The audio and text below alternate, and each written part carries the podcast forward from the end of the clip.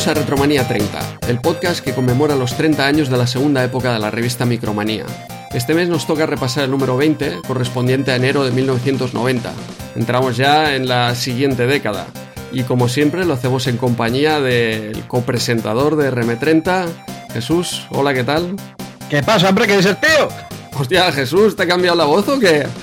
Hombre, a mí que me, va a cambiar la voz. Está con la voz divinamente. Tengo la voz con la que nací, con la que me voy a morir por desgracia, porque es la voz que, me ha quedado. el, que está equivocado es tú que me ha cambiado el nombre. Pero, pero ¿qué, esto, pero ¿qué es esto? O sea, otra, no, Andreu, me has, vuelto a montar otra, otra encerrona de estas sugarianas que te en serio. No me habías dicho nada, porque ¿quién, esto que es CP0 es, Chema, ¿no? Sí, sí, es Chema, lo hemos invitado aquí. Estuve con él en CP0 hace, bueno, hace un mes cuando salga este podcast. Sí, pero que lleváis un mes grabando, no habéis desconectado, seguís online o qué, pero esta esto os avisa, Andreu. Otro, invitado de CPC me estás diciendo. No, con, todo el con todo el cariño, eh, Chema, con todo el cariño. Hombre, no te puede quedar otro cariño porque teniendo en cuenta que el espejo en el que os miráis para ver las miserias que tenía ahí, pues normal. Madre mía, qué, largo se me va a hacer esto. Oye, hombre, oye, que yo encantado, yo encantado de que venga este hombre aquí, está invitadísimo, pero esto, Andreu, yo te agradecería que me comentes estas cositas, ¿no? Un WhatsApp, para que yo, oye Jesús, que seremos tres hoy. y encima, bueno, a, tu terreno, siempre. No, pero aquí sacamos gente al azar y van saliendo cepeceros, es que. al azar, al azar, ya, ya. Bueno, oye, pues, pues nada, entonces, somos tres. Sí, hoy somos tres. Hoy, hoy seremos tres. Me quedo, me quedo. Me, quedo. Oye, en realidad somos cuatro porque yo aburto por dos. eso ya otro, otro tema aparte. Madre mía, pues nada, nada, oye, pues encantados y nada, parece ser que, seremos, seremos tres. Pues nada, oye, eh, merci, Andreu, ya, ya hablaremos, ¿vale? Eh, en privado. Va, el próximo, el próximo lo traes tú. Hablará, pero para darle la gracia, ¿no? Entiendo yo. Eso. Eh, bueno. Hoy vamos a ilustrarte, Jesús. Ya J. Gonza inició el proceso y Chema lo va a acabar serás, un CP0 más. Madre mía, madre mía que dos horitas y pico me, o, tres me, esperan, pero bueno, oye, ahora con cariño. Con, cariño, siempre con cariño. Eh, Chema, ahora en serio, encantados eh, de que te pases por aquí por RM30 a bueno a hablar de, nuestra revista favorita, ¿no? De, Micromanía, ¿no? ¿La, ¿La, habrás echado un vistacillo a la revista de este mes? Sí, hombre, le he echado un vistacillo. La, verdad es que yo soy una persona que con las revistas tengo un poco menos de, contacto emocional, como pueden ser otros, porque yo en la época no, la, no me las podía permitir, porque tenía que decidir entre revista o juego, pero sí que es cierto que la que solía, solía cotillarla en la biblioteca municipal del pueblo, que debe, de ser el único subnormal que se iba con el papelito y el bolígrafo, porque las revistas no se podían sacar a casa, las solo las podías consultar allí, entonces claro, si te querías copiar un poke o algo, pues tenías que ir con, con la libretita y tal, entonces claro, era el normal que estaba allí en la esquina con la revista y copiando números raros. y, y, bueno, en el fondo es una cantidad de información grande la que hay aquí y no hay mejor manera de, echar un vistazo atrás, esto que tanto nos gusta, ¿no? De echar un vistazo atrás a la época, no hay mejor manera que ver que era la, actualidad candente del momento, ¿no? De qué se estaba hablando en ese momento, qué era lo que partía la pana. Porque muchas veces tenemos la, nos olvidamos, ¿no? Que, que ahora que tenemos todo a golpe de dos clics con los emuladores que en un momento lo tiene todo en marcha, pues nos olvidamos de que esto es una, es un, es un movimiento que tuvo un proceso que empezó de una manera, evolucionó, fue avanzando y tú no tenías en esa época al alcance de dos clics juegos, ni mucho menos pues juegos Que, no se publicaban en España o juegos que se publicaban muy raro. Entonces, claro, esta es la mejor manera de hacernos una idea de lo que era en sí el, momento, en este caso además este repaso tan bonito que hace 30 años después, pues qué mejor manera, ¿no? Que con esta revistita le vamos dando un vistacito y vamos a ver qué era lo que partía la para en este número. genial, genial. Vamos a ver, pero antes de empezar también vamos a presentar un poco a Chema para quien no lo conozca, que yo creo que será ninguno de nuestros oyentes. bueno, pero sí, sí por educación, aunque como bien dice Andreu, a ti te conoce ya todo el retromundillo, vamos, te conoce de sobra, pero oye, eh, que Andreu te haga una pequeña presentación que, no está de más. Sí, Chema es el actual presentador de CPceros, presentador y fundador de CPceros, el podcast donde va analizando un par de juegos de CPC cada semana en compañía de, un invitado. También colabora en, eh, con Juan G, con Juan G Juega, analizando ahí también los juegos redactor de Retromaniac, la revista Retromaniac, que ahora ya eh, salen casi todas en, físico, ¿verdad? Estas, además las últimas son eh, tomos bastante gordos, ¿no, Chema? es que esto es no una revista, una venganza. la última eran 600 páginas, si no El tema tiene fácil explicación, ¿vale? El, nosotros en Retromania, eh, sobre todo el tema de maquetación, tema de distribución, que lo lleva David, que es el, fundador de la revista, paisano también de la tierra, malagueño. El, claro, es un curro bastante grande maquetar y si te pones a maquetar muchas páginas, pues un poco tostón, pero es que es un curro más coñazo distribuir. Entonces, claro, llegó un momento en el que ponerte a sacar cómo estaban saliendo números cada 6, 7 meses, 8 meses, no salía cuenta porque cuando se empezó a salir el tema del papel, por el trabajazo que tenía eso, eh, casi no te habías quitado de una y te habías metido en otra, ¿no? Mm. Entonces empezó ahora, se empezó a, pues venga, vamos sacando números más esporádicos, uno al año, una cosita así, se une gente, se unen colaboradores, gente con ganas de, escribir tanto que claro, de un año para otro, pues el, tamaño, pues, si ya creo que en el primero que yo entré eran 350 páginas, ya era una cosa exagerada, pues hasta los 600 que hemos acabado en, este último número, que ya el, el, monstruo se ha hecho ya de un tamaño que, es inmanejable. Entonces, claro, ahora mismo la con la reciente publicación del último número, que fue el, uh, la senilidad, el 12 creo recordar, eh, se va a dejar un poquito en hiatus la parte de papel. La página, por supuesto, sigue adelante, se siguen haciendo pues publicaciones tanto de videojuegos antiguos como de juegos modernos que nos recuerdan a los juegos antiguos. Y ya veremos en el futuro, ahora también con un podcast nuevo también, el podcast de Retromania en el que se está, pues la labor que se hacía en la revista, pues ahora se está haciendo en, audiovisual, que esto parece que también está más de moda, ¿no? Que la gente ya no lee, que nos estamos volviendo analfabetos y parece que eh, con estos ritmos de vida ajetreados que llevamos, es más fácil tener un podcast de fondo que lo está escuchando mientras hace cualquier cosa. No, la verdad es que sea. Eh, con tu batín y tu pipa, leer tu revista. Eh, pues en eso andamos metidos ahora mismo con la, con la parte de Retromania. Muy bien. Retromania, Jesús, que no sé si te acuerdas, la primera edición de, de Amstrad Eterno, que le compramos la, la, edición aquella de la CPC RetroDev a Chema, ah. que estaba allí en el ah, stand. Ah, hará unos que cuatro o pues cinco años. Cuatro o cinco años, sí, cuatro años y medio. Pues la primera edición debe de hacer ya casi cuatro, casi cuatro años, creo yo. Sí sí, sí, Más o menos. Oye, y un número 13 en físico con 600 páginas también, pero en tamaño micromanía, ¿cómo, lo ves? ¿Qué te parece? Se acabe más todavía, todavía, pero no, no ampliando, ¿eh? No haciendo zoom más grande, no, no. Llenando todo. ¿Lo dejamos ahí en el aire o qué? se podría hacer el problema de, ya os digo, el problema en realidad de, de, realizar esta, estos mamotretos que hacemos nosotros, mm. el menor problema es redacción. Redacción tenemos, ya no solo por cantidad de colaboradores, sino que cuando los colaboradores nos ponemos a escribir, mm. salen, ¿no? Salen reportajes guay, salen comentarios guay, salen textos guay, lo hacen más o menos bien. El problema está en que, claro, mm, luego eso le tienes que dar un formato. Y si los oyentes que conozcan pues la revista que no solo en papel, que también se regala en PDF, que cualquiera la puede descargar de la página web, que el trabajo es el mismo, los oyentes lo habrán visto de que el trabajo de maquetación es acojonante. Yo no conozco a nadie que maqueta como David, ¿eh? porque se dedica con el Photoshop a sacar los sprays de esta captura para ponerlos por los márgenes. Tiene una riqueza de una, una, cantidad de detalle y de matices que... No, no, se, ve. ¿eh? Yo, yo de Photoshop sé poquito, ¿eh? sé poquito, y, ves ahí ciertas cosas que dices, aquí hay muchas horas, hay muchas horas ahí detrás. Se, se, nota a primera vista. ¿eh? Pues ya te digo, nosotros hacerla en formato sábana, pues por los que escribimos David, yo creo que David le tiene que estar pitando los oídos ahora mismo en su casa. bueno, por tu parte, por tu parte tenemos el ok, ¿no? De momento hay que hablar con él. Tu parte es un sí si la convencéis, si, hacéis el milagro, si llamáis a la Virgen de Lourdes, la Virgen de Lourdes intercede, lo haríamos encantadísimo de la vida. Pues Andreu, tenemos faena por delante. ¿eh? Sí, sí, ya apretaremos este mes por ahí por Twitter. Bueno, oye, y también eh, sales de vez en cuando en Retro Entre Amigos, otro, otro gran podcast que, recomendamos desde aquí, ¿no?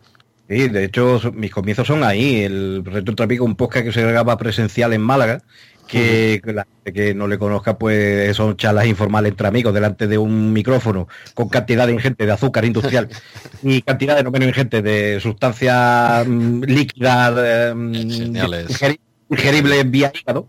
Entonces, son charlas informales las que básicamente no se tratan temas muy a nivel técnico en profundidad, sino son pues charlas como la que puedes tener tú con tu amigo de toda la vida, ¿no? Y ahí, pues, por desgracia, el podcast presencial y, como me vine a vivir a Alemania, pues no tengo la suerte de poder participar con la frecuencia que a mí me gustaría. Pero bueno, todos los años siempre intento escaparme alguna vez, sobre todo si cuando bajo a ver la familia.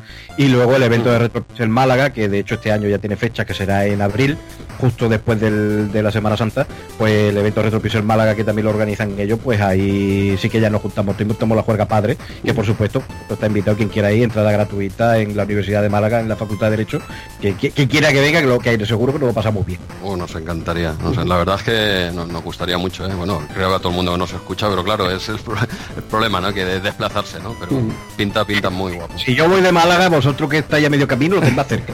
sí, ahí, ahí me dado. ahí me has dado. Oye, me has dicho, Chema, también me ha parecido oír que, presentabas un, podcast de CPCeros, de, de, qué, tocáis aquí. no, no, alguna vez lo he visto en iVoox, digo, esto no sé, tiene, veo ahí un, icono de, un perrito y tal, que es un, sobre animales domésticos, habláis en este podcast, es que no, no lo he escuchado. Animales domésticos con necesidades especiales de cariño, que necesita abrazar culos para estar contento. No, eh, básicamente, pues como su nombre indica, es un podcast de modo cero para amarte del piso ladrillo.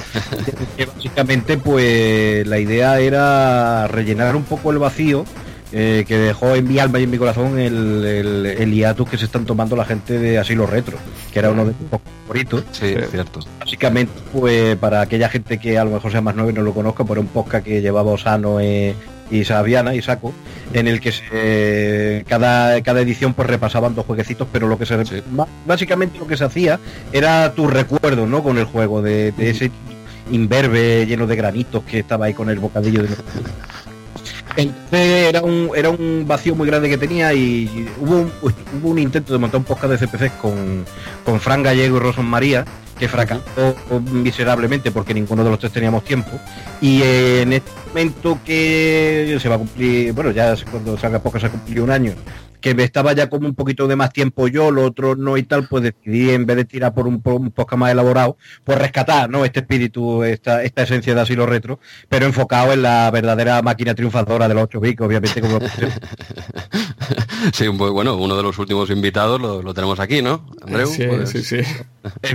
Que como un profesional como lo como de un pino. Y va a ser, nada, cada semana pues el invitado elige dos, dos juegos que sean especiales para él. Pueden ser de antiguo, pueden ser modernos, porque hay gente que ha venido con juegos modernos que le han impactado. Y damos pasito, básicamente lo que intentamos de sacar un poquito ¿no? de que el significado, ¿no? Porque datos técnicos y estas cosas, hay mucha información por ahí. Aquí lo que se trata en CP0 es de documentar un poco lo que son los jugadores de CPC. Hay mucha gente que está dedicada a dejar por escrito la historia de las compañías, de los programadores, de los desarrolladores. Estos son documentos sonoros los cuales se deja registrado por la vivencia de los jugadores de la época. Ah, una máquina, quien la ha hecho grande, aparte de la gente que la ha trabajado bien, es la gente que la ha adoptado, la gente que la ha jugado, la gente que la ha usado. Porque si tú puedes sacar los mejores juegos del mundo, que si eres como el MSX y tienes un juego de Konami... Ah, ahí, ahí, estamos, ahí, ahí, ahí estamos. pero ahora, ahora hablando un poquito en serio... se puede hacer nada. Además, de todas formas, vosotros sabéis que el MSX existió, que es un invento de Rafa Corral de 2003. Os ha quedado claro, ¿no?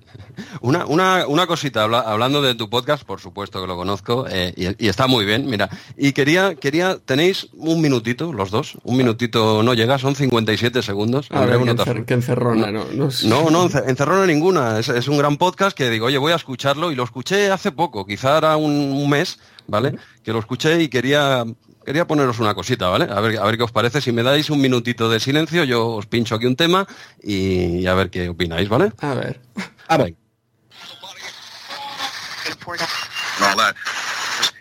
Eh, está ahí batallándose el cobre y demostrando que el MSX no existe, que es un invento de Rafa Corrales del año 2003 y que la única máquina de bien es la de la CPC.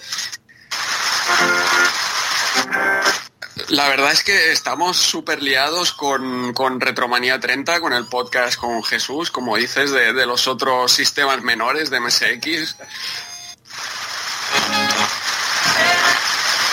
Que el pobre hombre tuvo la mala suerte de caer en la máquina equivocada.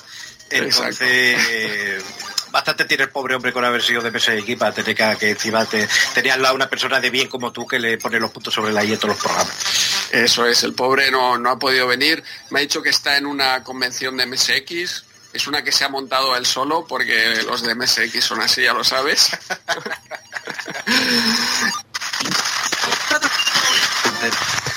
Bueno, eh, eh, Habéis dado cuenta de que, de que está abordado, ¿no? De aquí queda demostrado, aquí en el documento sonoro, que el MSX es un invento de Rafa Corrales de 2003. Ha Bueno, claro.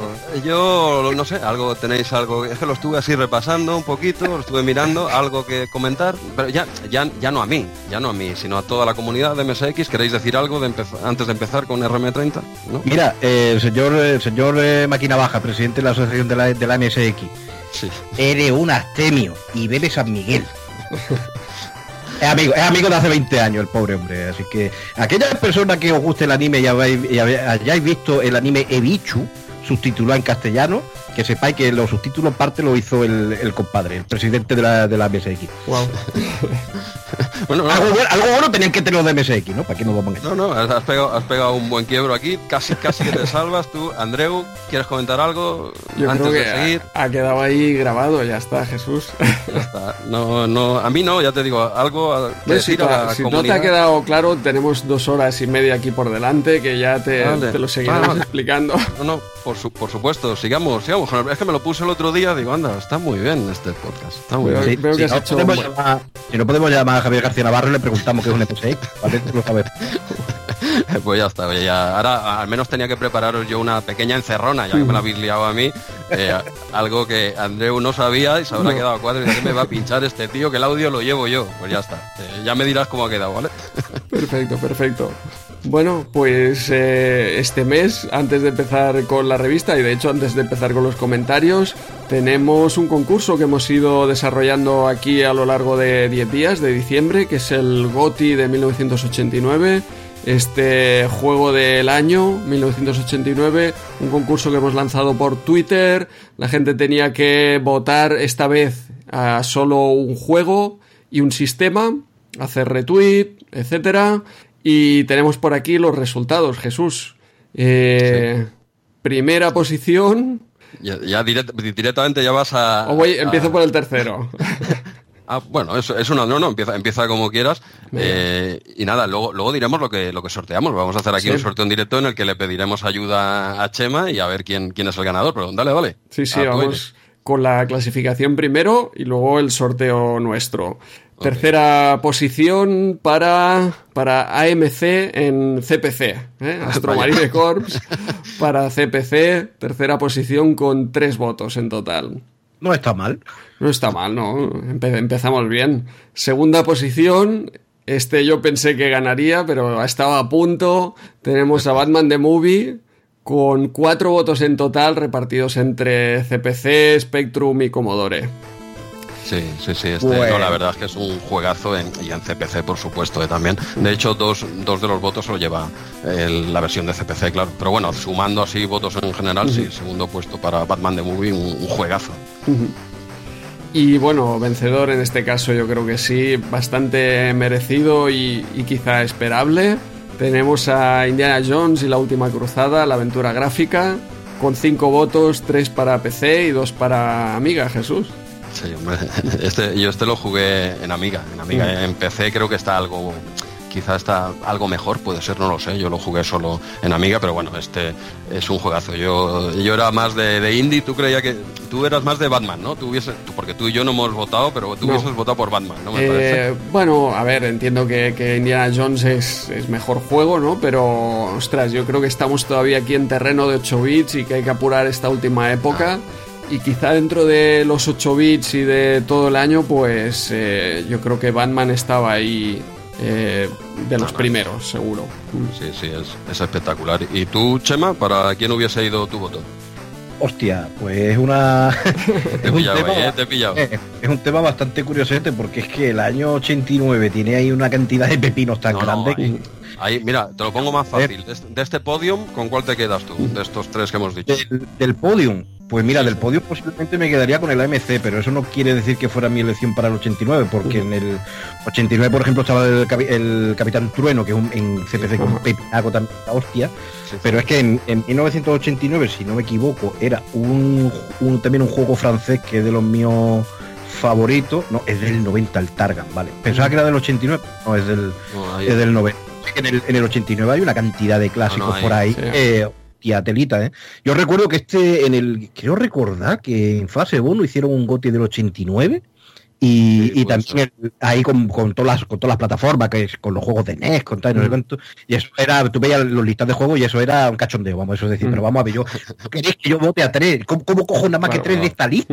Si aquí, aquí, lo, aquí es lo más grande que ha, que ha parido el, el planeta Tierra. Ujú. Pero vaya, si me, dices del de un juego que yo sepa que es del 89, dice, del mejor del 89, digo, que yo me acuerdo del tiro, el Capitán Turero. Ujú. Capitán Sí, también ha sido votado, ¿eh? Sí, El sí, Capitán ahí Trueno. aquí tenemos después en cuarta posición tenemos el Pan de arcade con dos votos, juegazo, pero Vete a arcade, mundo Claro. aparte. Esto ya- anda, hombre, esto ya- Sí, no, no, aquí lo, lo- lo hemos resumido, ¿vale? Aquí Sí. cada uno podía votar un juego y en qué sistema, porque si no, Mm. en esos años, como tú bien has dicho, Chema, hay muchísimo material y lo hemos resumido. Oye, un juego y en qué plataforma y ya está. Esto es simplemente por hacer un juego y un concurso y bueno, ya ha salido indie yo encantado, a mí me, me encantaba ese juego. Sí, sí. Bueno, por aquí nos han quedado otros como, como Tetris, Final Fight, Shadow of the Beast, eh, Capitán Trueno también y, y varios. En total ha habido eh, 27 participantes. Bueno, de hecho ha habido más participantes, no, ha habido más, pero, pero cuatro votaron por juegos de otros años. Grandes juegos, grandes juegos, pero Eso no del es. 89. Los dejaremos alguno ya, alguno ya ha votado para el año que viene. Eh, sí, tal cual. Mira, de hecho, uno de ellos es del 90, no vamos a dar nombres. Eh, ya tenemos el voto suyo para el, el año que viene, para el Singoti 90, ya tenemos el primer voto. Mira, gente que hace ya los deberes. ¿eh? Sí. Sí, no, también han votado uno del 83, ¿eh? hay un poquito de todo. hay un poquito de todo. ¿Qué hago? Bueno, en total ha habido 27 votos válidos de juegos del 89.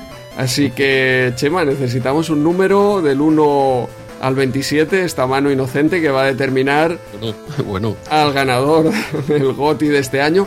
Que atención, antes de que es número, se va a llevar. ¿Qué se lleva Jesús? Aquí un pack. el, el pack Kerbe Vitaminas, que creo que es del mismo 89, si no me equivoco. en el- lo tengo delante, lo tengo en la mano, ¿eh? en el que venían el 1943, Street Fighter, el, el 1, gran, gran primera parte, el Rod Blasters y el Bionic Commandos, ¿vale? En, en CPC, por supuesto, ¿vale? En el, en el disco, lo tengo, lo tengo en la mano, ¿eh? es la primera vez que cojo un disco de, de CPC. Hostia, tiene esto la medida exacta para la silla. Bueno, esto ya, de momento, de momento lo vuelvo a meter en la cajita. Lo puede, oye, lo puede usar de calzar la silla y seguirá funcionando con todo. es, que- es que, es que tengo el 464, que me va muy bien, pero bueno, ya al- algo haremos de momento el, el pack eh, Herbe Vitaminas, por cierto, cortesía de, de Alberto, arroba Albertnoy en Twitter, al que le agradecemos, bueno, esa, ese- esa locura de, de envío que nos hizo con un montón de cositas que, que poco a poco iremos sacando, eh, enviando a los oyentes en diferentes concursos o, o locuras que se nos ocurran. Este es el primero y eh, Alberto, ya te lo dije en privado y Andreu también, muchas gracias porque muy, muy generoso eh, tu, tu regalo para, para todos los oyentes, no para nosotros, claro. Eso es, nos patrocina este concurso y todos los siguientes, porque tenemos material para, para tiempo que iremos enviando a nuestros oyentes. De momento. Yo ya os digo que tengo con la estantería eso sobra, ¿eh? Pues aquí lo tengo delante, todo el material que nos pasó y hay cajas. Solo lo dejo ahí, ¿vale? Tela, ¿eh? Tela. De momento, este pack eh, vitaminas, a ver quién se lo lleva. Chema, número del 1 al 27. Lo iba a hacer como yo solo hacer también sorteo, iba a pillar el Siri, pero tengo el teléfono cargando, Ah. así que no llego. Ah, Así que nada. me he ido a a la competencia, he abierto aquí el Google rápidamente y he dicho random name y me dice pone de 1 al 27 general, le doy a general y dice que el 7. Toma, amigo tuyo, Chema. Aquí ha habido tongo. Pues esto, esto huele, esto huele. Señor Rosa. No jodas, sabe. Y señor Rosa Ah, se lleva. se medio ¿eh? que lo sepa. No, no, totalmente, totalmente cierto. Yo tengo el listado delante igual que Andreu. Tú no lo tienes, por supuesto, Chema. No, yo que quede constancia, me meo, le ha tocado No, al señor. no, ¿no? no. Lo tenemos Andreu y yo. Y cuando he visto, has dicho el 7, digo, no puede ser. No puede ser. Te digo una cosa, ¿eh? el señor Rubén tiene una flor en el culo, ¿eh? eso también te lo digo yo. No, ya te lo digo ahora, te lo digo ahora, te lo digo ahora que sí, pero bueno, eh, de momento el 7, pero ¿quieres comentar, Andreu, esto que teníamos comentado por si no, no él no lo quisiese o, o sencillamente no Sí, tuviese el... bueno, Esa parte, ¿eh? hay que tenerlo previsto, hay que tenerlo previsto. Sí, no, seguiría, correría los números hacia abajo. Si él ya tiene el pack vitaminas en CPC, no acepta el regalo, pues eh, seguiría la lista hacia abajo, 8, 9, 10, así hasta que, hasta que alguien acepte el regalo. Pero, ostras, aquí hay un poco de tongo, ¿no? El año pasado, Jesús. Sí, sí, sí, sí, sí, pero bueno, para que se vea que esto, bueno, no se lo van a creer, pero bueno, No, no, es, tal cual. Ya fue hacia retro entre amigos la cosa también, ¿no? Eso es, eso es. Tuvimos a Nicole Galis, ¿no? Sí, sí, sí. ¿En serio? En serio, en serio, el año sí. pasado ganó el Yo creo que GOTY del podía- 88. Podríais directamente enviar el, la cosa para Málaga y ya no la repartimos allí, ¿eh? que No. eso. Tal cual una camiseta, creo que se, Sí. que sorteábamos una camiseta el, el año pasado, Andreu. Sí, es, ver- es verdad, cierto, me acuerdo, me acuerdo. Una camiseta del podcast, cierto, sí señor. Y bueno, y esta vez se va a por allí el, el Packer B vitaminas para el señor Rosa. ¿Vale? O sea que es. ya nos pondremos en contacto con él en privado. Esto se publica el día 1, por cierto, no hemos dicho. Feliz, feliz año, feliz 2020, que está la gente aquí, se ha comido las uvas hace un rato y, y no hemos comentado nada. Nos hemos tenido que quitar el smoking y todo para venir a grabar, que estamos aquí en plena noche vieja y no, no habéis dicho nada. Feliz año, hombre. Feliz año, Iniciado, feliz año. Estamos, en años 20, ya mismo se ponemos a dar charleston. No, estamos en el 90, estamos en 1990, acabamos de entrar. Cambio Está uno ya senil, está uno Sí, ya... claro, claro. Pero, pero bueno, oye, pues nada, ya tenemos ventilado el Gothic, gracias- Chema. Espero que la gente se crea que aquí no ha habido tongo, que ha sido tal cual. No sabe que los niños los borrachos nunca mienten, así que yo no puedo mentir. Pues nada, nos pondremos en contacto con él en privado y eh, enhorabuena y bueno, suponemos que se lo quedará y que lo, que lo disfrute. Eso es. Y- Bueno, eh, Andreu, sigo, seguimos avanzando y le damos caña a los Eso es. comentarios. Sí, sí, vamos a los comentarios para que luego entraría en la revista, va. Sí, porque si no nos pasará, que nos va a pasar, nos va a pasar. Chema, Chema no nos va a dejar que bajemos de las tres horas, ya verás. Ah, no, no, no, no preocuparos que yo también sé callarme, aunque parezca mentir. Vamos, vamos, Vamos a darle su rato a Jesús ahora. Sí, bueno, sí, ya os podéis ir a tomar algo por ahí. No, pero no, no, he intentado, los hemos resumido un poquito, que no se nos enfade nadie. Ahora los Cada vez escribís más. Vez- Oye, que, no- que nos encanta, pero ahí a ver qué hacemos aquí. Pero bueno, empezamos con el primer comentario de Mike CD, que continúa con su particular downgrade de RM30, ¿eh? y en este nos ha dejado mensajes en los muros de los episodios 11, 12, 13 y 14. Uf. ¿Vale? O, o mejor dicho, 14, 13, 12 y 11, porque claro, él, él va bajando, va haciendo aquí un downgrade chungo, cada vez nos tiene que ver peor, ¿no? O, o- o me- si nos ve mejor, cada él, peor, mala cosa. Malamente. mala cosa. Pero bueno, dice que entre otras muchas cosas, eh, nos felicitó por el aniversario del programa y comentó que empezó con un CPC y luego pasó a la Amiga 500, ¿no? Y nos recordó aquella vez que no le vendieron una micromanía porque le faltaban 15 pesetas. Esto en referencia a las experiencias de aquellas que preguntábamos a los oyentes, ¿no? Con, con en- precisamente en el aniversario, ¿no? Con la, Sí. con la micromanía, ¿no? Pues no le vendieron una por 15 pelas, tú. vaya, vaya tela. Y dice que le gustó la anécdota del pato. El pato, no sé si la recordáis, es cuando hablaba, cuando comentábamos el juego de Battle Chess, ¿no? Que metieron ese patito por medio para que solo se fijasen en el pato y les dejasen tranquilo toda la de chorradas que metieron en el juego y que se lo apunta para su vida real. Es una buena anécdota. ¿eh? Sí, sí, es buena idea. Sí, la técnica esta del pato, yo la he usado varias veces ya con la pariente. Bueno, eh, seguí. Ya te han pillado, ya cortaré esto. Eh, Jesús, tranquilo, te salvo el Eh, culo. no funciona, no funciona. Con las mujeres no funciona. Son, son más listas que los jefes de, de, de lo- de todos estos estudios. Con mujeres no funciona, hacerme caso. Y nada, y dice que no le gustó el, po- que el podcast tenga fecha de caducidad. Bueno, Mm. a, no- a nosotros igual sí, ¿no? También. Un poquito de, re- un poquito de relax. ¿no? Un descansillo. Hombre, sí, ya, ya llegará. Y dice que, bueno, hasta llegó a decir que sois droga, sigo con el downgrade del programa y flipo, buenísimo. Le, le gusta y encantado, ¿no? Y finalmente, eh, destacar las felicitaciones que dedicó a Santi Ontañón y Jordi Sureda por eh, Fantomas 2, ¿no? Bueno, esto es un poco metido ¿no? en, lo- en todos los muros así anteriores, lo he resumido en uno y ahora pasaríamos a- al muro del 18 que se publicó en el 1 de noviembre, ¿no? que nos quedaba un comentario pendiente porque grabamos y aún no estaba escrito, ¿no? y es de Calzacat, ¿no? y responde a la pasada pregunta de Hombre Bola diciendo que se trataba de Legendary Wings, ¿eh? juego en el que las monedas de 5 duros se evaporaban nada más entrar por la ranura. O sea que era chu- chungo, chungo, ¿no? Este era, este era el único, gracias Calzacat por contestar, ya le habían contestado todos bien y tú también, se agradece y este era lo que quedaba pendiente del muro 18, ¿no? Y ahora pasamos ya al muro 19, el último, que este se publicó el, 1 de diciembre. Decir que estamos grabando el podcast un poquito antes de lo, de lo, habitual, entonces es posible que cuando lo escuchéis el día 1 de enero unos cuantos comentarios no estén, porque lo estamos grabando muy pronto, ¿no? Pero, pero aún así hay unos cuantos, ¿eh? Y empezamos con José Muñoz, que es eh, conocido por toda la retrocomunidad, ya, por supuesto, es el autor de esa novelización de RM30, basada en hechos reales, basada, dejémoslo ahí, y, nos dice el hombre, dice, gracias a vosotros, con cariño, y las experiencias de muchos de los que vivimos en esa increíble época. Un abrazo muy fuerte. Mucha gente no le ha dado las gracias también por el, por el relato que nos envió este mes ahí en por iVox, sí. Sí, sí, ya, ya lo verás como le, van diciendo, porque bueno, fue una, una currada por su parte, ya se lo dijimos y se lo volvemos a decir, que nos encantó, muy divertido. ¿Qué, ¿qué tal te va con la amiga? bueno, esa, podríamos decir que esa parte, bueno, él dice, bueno, hay una parte ahí un poco dudosa, que lo estoy mirando con mi abogado, ¿no? A ver qué podemos hacer ahí, en qué se basa, en qué se basa para decir, pues eso, que yo acabé con, una con una amiga y con y no con una amiga. Bueno, Andreu era testigo. mejor sigo y no, a ver si me vas a. Sí, exacto. Pasamos página. A ver si va a tener razón. Mejor me callo. Hostia, no, no había tenido en cuenta que uno de los que está aquí estaba en esa época conmigo y, me puede decir, eh, Jesús, cállate la boca y sigue, ¿no? Mejor. pero, pero, bueno, un saludo a todas mis amigas y amigos en, el mundo general. Pasamos al, siguiente comentario que es de César Fernández. Eh, este es un primer comentario, luego nos dejará otro. Y empieza con un GGG, segundo, ¿vale? Y este lo escribió a, las 12 y 40, ¿eh? o sea que el de José Muñoz era antes, a las 12 y 25, ¿eh?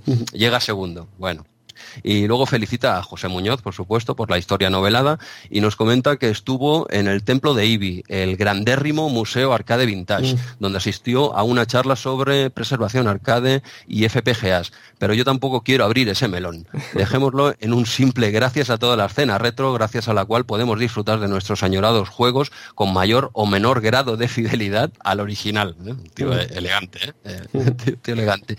Y, sí, sí, no, es que es un fregado. Después es un jardín que como te metas, pero bueno, eh, acabo. Y nada, y, acaba con el programa promete porque ya no tenéis que nombrar el camping. Pues atrás, tiene, que salir más. En este 1990 lo sacaremos de vez en cuando, ¿no? Andreu, sí, hombre.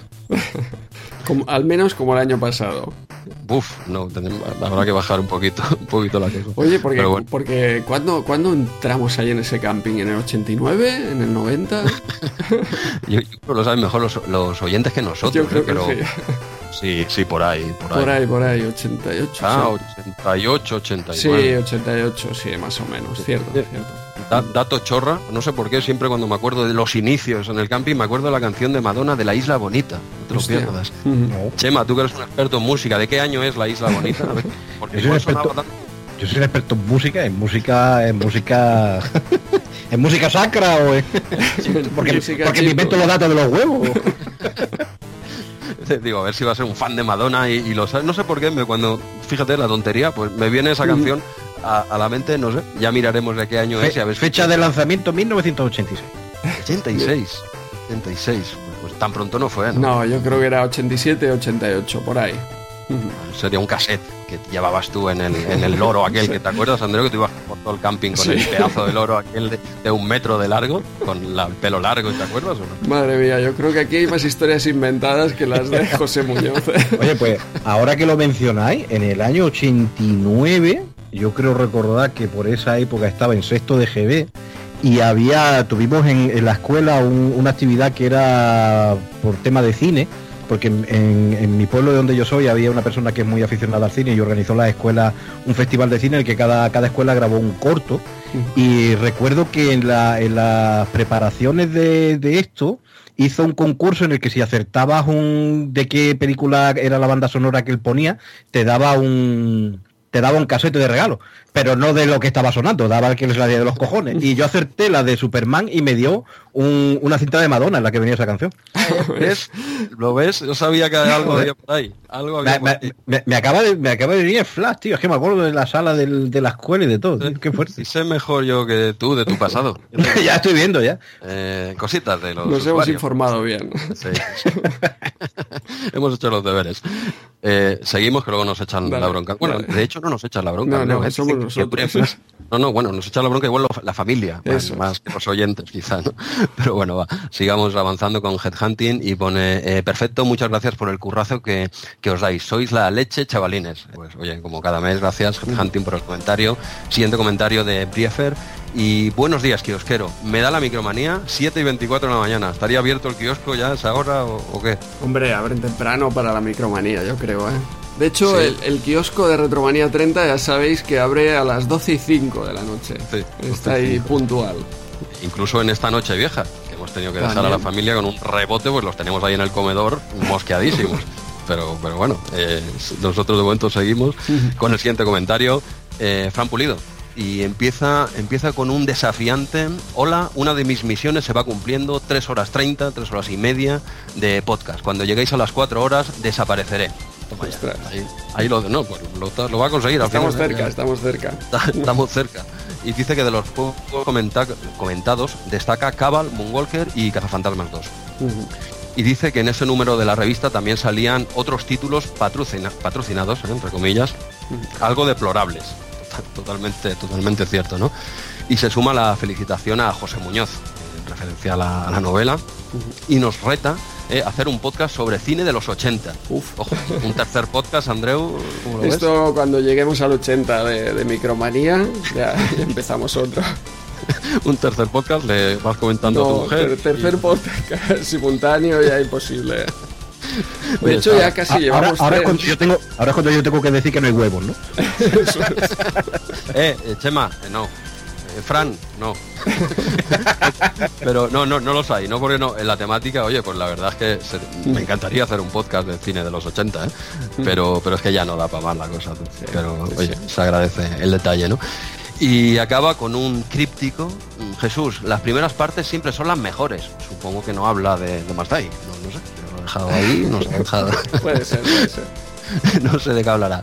Venga, pasamos a eh, Dracosive y empieza, empieza diciendo que está muy agradecido porque le hayamos amenizado el primer día del mes. Se ve que ese día, esto que no nos oiga nadie, se ve que curraba, lo ha puesto, eh, pero no lo voy a decir para que nos enteren, ¿vale? Eh, se ve que, trabajaba y luego tenía que ir a comer con los suegros. Eso lo pone, ¿vale? Pero no lo, eso no lo podemos decir, ¿vale? Queda ahí entre nosotros tres, ¿vale? Entonces dice que, gracias por eso, ¿vale? Y ya está. Bueno, pues seguimos, seguimos comentando, eh, sin más, y dice eh, que, no, que no escondamos nuestros gustos, que somos nintenderos, que no pasa nada, ¿vale? Ahí, lo deja, totalmente ah. cierto. ¿A quién hay que pegar? Eh, pues si, si es por lo de Nintenderos a los dos, creo. En este caso sí, coincidimos. ¿eh? Oh, Royal Rumble aquí. Sí, pero al menos dejarnos que es lo único que coincidimos. En el resto de sistemas no hay manera, pero para uno que coincidimos queréis sacarnos de Para, algo que para algo que vaya a coincidir, coincidís mal. Es que no se podía hacer la vida, ¿eh? De verdad. Mira, ya tenemos a alguien para cuando hagamos un debate esto Sega, Nintendo y tal. Mira, tenemos invitado otra vez, ¿eh, Andreu? Hoy tenemos Sega aquí en la revista, por eso. Sí, sí, claro, ¿Para qué te va a meter en otras cosas? Las cosas uno se va a caballo ganador siempre. No, no, mira, pues es verdad. Hoy se estrena una sección nueva, nueva que comentará Andreu. Pero bueno, seguimos avanzando. Dice que comenta, comenta que el juego Cabal del oeste podría ser el Wild Wings y acaba diciendo que escuchó en otro podcast una entrevista que le hicieron al autor del documental Arcadeología, donde se hablaba de una ley en la que consideraba las máquinas arcade como tragaperras y la de barbaridades que se llegaron a hacer con ellas por ese motivo. Mm, ¿Algo que comentar respecto a esto, Andreu? ¿Quieres decir algo? Eh, no, ya, ya, se verá, ¿no? ¿Quieres avanzar tu cosas o...? Digamos que este comentario se ha avanzado en el tiempo. Sí, exacto, ya lo, lo transmitiremos a quien corresponda. No, no, eh, ha estado muy fino, ¿eh? muy fino sobre ese último comentario, dejémoslo ahí y a ver qué pasa. Seguimos, seguimos avanzando con Francisco Javier, dice felicidades por, por, el programa. No suelo escribir, pero, pero os oigo todos los meses, seguid así, seguid así. un, un apunte para Andreu, eh, que no te dé miedo decir que las FPGA son emulación por hardware, porque realmente es así. Andreu, ¿te, te, hablan a ti directamente? ¿Algo que comentar? Sí, nada, bueno, yo, yo como él opino lo mismo, es simulación por hardware, pero eh, hay puristas que están ahí diciendo, bueno, supongo que van mejor eh, que, que los simuladores por, por software, pero al final no deja de ser un, un simulador. Venga, yo soy Ahí un lo jardín que... No sé si me he metido más No, de no, lo que bueno, estaba. yo, yo lo, lo dejo. Bien, fantástico. Sigo avanzando. Venga. Yo tengo una Raspi en donde lo emulo todo y Ahí estoy está, encantado. de la- sí, eh, eh, y estoy encantado de la vida y tú lo sabes que has estado aquí dándole este mes, eh, luego lo comentamos. Ten cuidado a ver si te va a venir la policía del retro, ¿eh? Eso, Eh, eso. Por, bueno, por eso andamos aquí con pies de plomo. Sí, no, no hay que ir con cuidado. Si vienen, les invito a echar una partidita aquí con mi Raspi, mis mandos de PS3 y se lo van a pasar en grande. Eh, vale, pasamos a Neo One y empieza diciendo que la película Cazafantasmas 2 estaba por debajo de la primera, pero sí- seguía siendo buena. Y destaca su juego en versión PC, del que es todo un experto. Luego comenta Moonwalker, era mejor la recreativa, era mejor en recreativa y Mega Drive que en ordenadores. Eh, quedaba un poco cojo, ¿no? En, en pequeños ordenadores. Y luego dice que Viaja al centro de la Tierra eh, no lo pudo comprar porque no lo vio a la venta para PC, igual que los juegos de AD. Y acaba con un, un saludo y seguir con el programa que ya queda poco para llegar a las aventuras gráficas. Esto que es un tirito porque nos saltamos el indie el mes pasado. Ya llegaremos, ya llegaremos ahí a ese PC y todas las aventuras gráficas. Esos juegos sí que serán largos de, de comentar. Será, podemos hacer un especial por mes, ¿no? Cada, cada mes una, una aventurita. Pues sí, sí, ya, ya va quedando menos para las aventuras gráficas, que, un género que nos encanta. ¿eh? A, difer- a diferencia del rol, que no, no es que no, no sabemos mucho porque es que no hemos jugado. Con el rol nos pegan unas cuantas también, ¿eh? Sí. Tenemos que traer a gente que la toque en rol, ¿eh? Porque también hay mucho rolero por ahí, hay mucho maníaco del calabozo. ¿eh? También, también está atado, ¿no? Jesús, el tema Sí, ese. está- sí que está- muchos avances estás dando tú para. Este, para este 1990, ¿eh? Poco a poco, poco. Pero sí, algo, algo hay por ahí. Tenemos, digamos que tenemos que poner remedio a esta, a esta carencia que tenemos Andreu y yo con los juegos de rol y estaría bien que nos echen una mano. Pero bueno, seguimos con un anónimo, ¿no? Y empieza diciendo, gracias por el piropo con el Rick Dangerous, juego que no hace mucho lo tuvo en el móvil, eh, motivo por el cual su mujer, sabiamente, entiendo, casi le echa de casa. Tuvo que desinstalarlo. Acabo con un A, gran programa, como siempre. ¿Quién, quién puede ser este, este misterioso oyente, Andreu, que domina a la perfección Rick Dangerous? Lo dije el mes pasado. Pues no sé, no sé. ¿eh?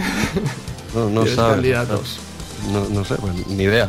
Eh, ah, bueno, eh, seguimos, antes de seguir, Y Miguel. que juega en el móvil, ¿no? También. Y que juega en el Ahí móvil. eso le ha delatado. Eso no sé, no sé. Eh, Miguel, date de alta ya en iVoox, hombre. Que, que no, que no cuesta tanto, hombre. Eh, párate un momento que sé que vas con el camión ahora aquí en el Arcén, por supuesto, en una gasolinera y te das de alta en el iVoox y así no nos sale aquí anónimo. Pero bueno, dejamos el misterio abierto, no tenemos ni idea. Seguimos, seguimos con Homoges y, em- y empiezas resolviendo, empiezas resolviendo una duda. ¿Por qué contesto una hora tras publicarlo? Pues a veces estoy despierto a esa hora y reproduzco a 1,5 eliminando silencios gracias a la app de Google Podcast. Supongo que lo dicen coña, ¿no? No, no, se lo- eh, así te tragas podcast que no veas tú. Conozco yo mucha gente que se escucha los podcasts 1,5 incluso a 2. ¿eh? Guau. Hostia, yo sinceramente, yo mira, que me dé tiempo a escuchar lo que pueda, pero no sé, a 1,5 igual aún no te enteras mucho, pero a 2, hostia, no me jodas. Eh, aquí que estamos en el retro, pues tiene ahí un disco de los pitufos maquineros, básicamente. Sí, sí. Hostia, no sé, yo prefiero, yo, en mi opinión, prefiero escucharlo a uno, lo que me dé tiempo. Y, y ya está. Y luego, eh, luego nos felicita por el programa y añade, mm, incomprensiblemente, eh, a UPA Amstrad CPC. No, se habrá filtrado iVoox. ¿Mensaje oculto para ti o...? No, no, no, es bien, así venía a cuenta, eh, hasta CPC. Yo supongo que eh, ya sabes que la app de iVoox falla mucho, se habrá filtrado algo. Un, un hombre de bien, claro. Eso es. Ah, Ni, ni idea a qué se, se refiere, pero bueno. Y acaba comentando eh, que a los 10 años aprendió a programar BASIC y ahora cada día me arrepiento de ello, jajaja. Eh, pero acaba declarando que los inicios en este mundillo fueron muy emocionantes. ¿A qué se dedicará este hombre? ¿Trabajará eh, de camarero? No lo sabemos, ¿eh? ha quedado muy críptico todo. ¿eh? Pero bueno, pasamos a César Fernández y su segundo comentario y empieza diciendo que, que Livingston Supongo 2 le pareció jodido, jodido. Y añade un spoiler, no me lo pasé. Sobre Cabal, si no, esto como todos, creo. Sobre Cabal dice que lo jugó en recreativas y Amstrad y añade eh, que encontró hace poco ese juego en casa de sus padres y tiene dos copias del mismo, que no le preguntemos por qué. Yo creo que bueno, algún amigo tuyo se quedó sin ese juego. si vas por la calle a día de hoy y alguien te viene de malas maneras y te suena la cara, mm, acuérdate de, este juego. Pero bueno, y nada, luego eh, nos recomienda que probemos eh, Blood Bros en, esa recreativa que tenéis en una de las casas. Mm. Se, ve que, se ve que tenemos varias casas y tenemos un emporio aquí. ¿eh? Sí, sí. Bueno, habrá que Qué maquinote. Uf, qué maquinote. Se, refiere evidentemente a la, recreativa que tiene Andreu en casa y no tomamos nota de ese Blood Bros, ¿no? Y nada, y luego después nos recomienda probar también el, el Blooditch, Blood, igual no lo digo bien, ¿eh? eh Blooditch en Amstrad. Este es que no me sonaba de nada. Bloodwitch, el de rol. Vale, ¿de perdona? De rol en primera persona. ¿Ves? ¿Ves cómo necesitamos a alguien que nos ayude con el rol, Andreu? Es un, juego, es un juego que bueno, está en Astro, está en PC y tal, pero vaya, es un juego de, rol de este tipo de Dungeon Crawler que estás viendo como en primera persona todo y pues, vas moviendo en las cuatro direcciones, van saliendo cosas con gente para matar, puedes recoger objetos y tal, y está bastante bien. De todas formas, si lo que queréis empezar con un jueguecito mm, un poquito, bueno, es del mismo estilo, ¿no? Pero un poquito más simple para meterlo en el tema de de, los juegos de rol en ordenador, podía empezar con The Shadow of para CPC, que es de, del año pasado, creo recordar, 2018. Ah, un juego de nueva creación actual y claro, eh, normalmente los juegos de nueva creación como que están más pensados para nosotros, ¿no? Para los puretas que estamos ya aquí metidos. con poco tiempo para jugar tal y The Shadows of se llama y con ese podéis, podéis meter un poquito y ver un poco a ver si os gusta este tipo de, de juegos ¿no? Pues gracias por la información, Chema, porque nos había pillado aquí un poquito fuera de juego y él ya no lo dice. ¿eh? César en el comentario dice, aunque ya sé que no os mola el rol. Hombre, no es que no nos mola, es que no lo hemos jugado mucho, ¿eh? seamos sinceros. Si no lo hemos probado mucho, porque no nos ha llamado la atención, ¿no? No, decimos que es malo, por supuesto. Y dice que se le ha ido muy largo el comentario y directamente como vuestros últimos podcasts. tirito aquí, tirito aquí, bueno. Bueno, no sé si lo hacen pregunta o qué, como vuestros últimos podcasts. Eh, pero enseguida lo aclara añadiendo, eh, no importa que se alarguen. Y acaba diciendo, seguid así, eh, aunque volváis a pecar hablando del camping una y mil veces. Vuelve a salir aquí el, el tema estrella mejor seguimos avanzando. Pasamos a Canu 2021 y empieza felicitándonos por el programa y dice que en Shinobi mueres eh, de un toque, pero aclara que es posible chocar con enemigos y no morir, siempre que estos no lleven arma. Ni idea. Y añade una curiosidad, si te pasas la pantalla sin lanzar ni una sola estrella ni magia, es decir, solo matando golpeando de cerca, te dan 20.000 puntos extras. Algo que por supuesto no tenía ni idea. ni idea y difícil de conseguir, supongo. Bueno, se ve que hay, bueno, hay varios vídeos por ahí de gente que hay gente pato, hay, gente pato, pero bueno, se ve que es posible. ¿eh? Y comenta que para él la versión CPC de ese juego es la mejor conversión arcade para ese sistema, ojo, eh, junto con su segunda parte, Shadow Dancer. Y le gustó que viésemos la reciente final del Kick of 2, añadiendo, como se puede ver, eh, eso de que en Kick of 2 no se podría driblar es una falacia. Es difícil, pero se puede, desde luego. Y acaba diciendo que la final de 2020 será en, en Atenas que la inscripción es libre y no hay premio monetario. Todo es por la diversión. Bueno, diversión de los que están allí jugando. Y si vamos tú y yo allí, somos dos muñecos. se, divertirán con nosotros. Se divertirán con nosotros allí en Atenas. Bueno, no, en Atenas es la final. La final. O sea, podemos partir las rondas previas, las podemos hacer en casa, entiendo, online. Y hasta una tarde, en 10 minutos, tenemos hecho el torneo. Pero bueno, eh, que vaya entrenando para el Kickoff 2, precisamente, cuando tenga que comentarlo aquí en el programa, Cano. Y nada, y días más tarde comenta que, se le pasó a hablar del Street Smart, un juego muy complicado. Y pasamos ya a los últimos comentarios. Eh, seguimos con Stromberg y empieza diciendo que con Livingston supongo me pasa lo mismo que Jesús. Tengo más recuerdos del primero, eh, que me parece un juegazo. También disfrutó mucho Cabal y Ghost and Goals. Eh, finalmente se declara un maníaco del calabozo, hombre, tenemos otro, género que disfrutó ya en PC y acaba despidiéndose hasta el año que viene. Bueno, seguimos con Mike CD, pero ya en el muro de este mes, eh, y nos dice que en un primer mensaje que Ghost and Ghost es tremendo y tremendamente difícil. También dice que Shinobi es un juegazo, pero Shadow Dancer es todavía mejor. Eh, finalmente nos recomienda el remake que se hizo para la PS4 de Shadow of the Beast. sí, algo, algo me sonaba. Eh, sé que tiene buena pinta. Y se despide felicitándonos por el programa y dice que vuelve a su particular downgrade de RM30. Y en un segundo mensaje nos hace otra recomendación, la banda sonora de Shadow of the Beast en PC Engine CD. Y sí, sí, claro, con esa maquinón ya ves tú, la música que debía sonar ahí. Y dice que Toy Acid Game solo recuerda la portada, que el juego era horrible, como, como todos. Creo que lo recordamos todos por lo mismo. aparte de, Andreu y de mí, ¿alguien más lo ha probado en esta última década? Pues nosotros lo probamos para el programa, ¿eh? Porque yo no, tenía ni idea, sinceramente. La portada la tengo, como mm. todos, me acuerdo perfectamente por motivos evidentes, pero ni idea que el juego era así hasta que lo probé el mes pasado. ¿eh? Mm. No me acordaba para nada. Yo no lo había probado nunca. ¿eh? En los últimos 10 años que yo recuerde. Andreu, tú y yo solo creo que lo hemos probado. Sí, sí. Que nadie más lo intente en casa. Uf, exacto, no os hagáis daño. Hemos pasado por ahí nosotros. Y acabamos con el último comentario de Bergamanataka. Nos felicita por el tochazo navideño a pesar de su duración. Eh, nos deja claro que le gustan Sinobe y Saboteur, a pesar que este último, del 85, técnicamente era un poco simple. Y finalmente nos hace una sugerencia. ¿Y si dejamos los comentarios de los oyentes para el final del programa? Vaya. Ahí, ahí lo deja, ya le hemos contado. No, no, bueno, es una, es una idea. Para, mientras no hacemos así, iremos marcando, como siempre, ahí las, el minuto donde empieza realmente la micromanía. Y así la gente también puede pasar directamente, escucharlos al final en el orden que quiera, incluso a uno y medio o dos de velocidad. sí, sí, no, es, es, una sugerencia más que mm. sensata. Yo le he contestado que sencillamente lo hacemos de momento para mantener un orden, ¿no? Para dejar cerrada la micromanía del mes anterior y empezar de cero, dijéramos, lo que vamos a hacer ahora, con la micro nueva, ¿no? Pero bueno, es una sugerencia a tener en cuenta bueno, hasta aquí, hasta aquí los comentarios de, espero no haberme alargado mucho, de, este mes pasado de, de iVoox. Y en Twitter este mes también muy rápidamente, solo un par de cosillas, aparte de el eh, GOTI que ya hemos sorteado, tenemos a Ángel que nos saludó en la Retro Barcelona, ¿recuerdas Jesús? Un oyente que que nos encontró por allí y estuvo charlando un minuto allí con nosotros y luego nos saludó también por, por Twitter. Eh, encantado de conocerte por allí, por la, por la Retro Barcelona. Muchas gracias. Eso es, y nos iremos viendo, supongo, en todas estas ferias a las que vamos yendo también. Y el otro comentario, pues eh, tenemos, como sabéis, desde el mes pasado, nuevo canal de YouTube, Retromanía 30 TV que lo lleva Joan Deus, eh, que bueno, eh, nos hizo un, primer vídeo que nos dejó impresionados. Ha estado, la gente ha respondido bastante bien, yo creo, bastantes suscritos, bastantes visionados y a la gente le ha gustado. Supongo que continuaremos a este ritmo de uno al mes y ya veremos si, si puede ir haciendo los anteriores.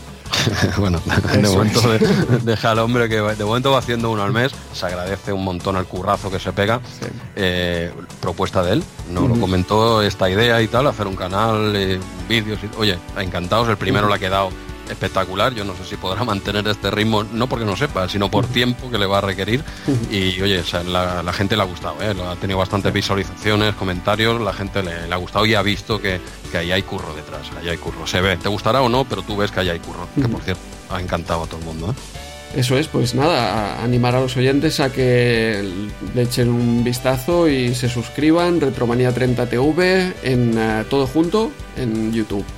Y sí, eh, justamente a raíz de esto era el otro comentario de Twitter porque este mes Joan hizo una especie de concurso para ver cómo, cómo arrancaba el nuevo eh, Retromanía 30 TV de este número 20 de Micromanía proponiendo que votáramos pues la mejor portada de, de Azpiri de la década de los 80 en la década de los 80. Y apareció por ahí Lorena Azpiri pues, para dar su, su opinión. Muchas gracias. Y un oyente o otro usuario de Twitter que le preguntó, oye, ¿y Lorna, Lorna, Lorena, esto hay alguna relación? Y bueno, ella dijo que, que sí, que primero fue Lorna y que quizá por ahí venga su nombre. Así que este oyente pues le, contestó que, estaba encantado, que era para él era como descubrir un como era un, secreto milenario. Un secreto milenario, sí. Hombre, pues, oye, que es algo bastante evidente cuando te lo dicen, pero yo tampoco había caído. ¿eh? cuando lo leí, digo, hostia, pues, pues oye, pues va muy, es muy evidente, ¿no? Y luego contestó ella muy amablemente y dijo que quizás vayan por ahí los tiros, ¿eh? El tío dio en el clavo. ¿eh? Sí, sí. Bueno, pues esto es todo eh, de Twitter, iBox, esta entrada, así que ya podemos ir a la micromanía, pero antes de comenzar, como siempre, recordaros que podéis mandarnos todos vuestros comentarios y anécdotas sobre los juegos de la próxima micromanía en el Twitter de arroba rm30podcast o en el correo electrónico rm30podcast arroba gmail.com donde también podéis enviarnos vuestros audio comentarios. A ver si os animáis a, a enviarlos, ¿no? Y ahora sí, Jesús, ¿y si empezamos a darle duro a la revista? Ok, cargamos Retromanía 30.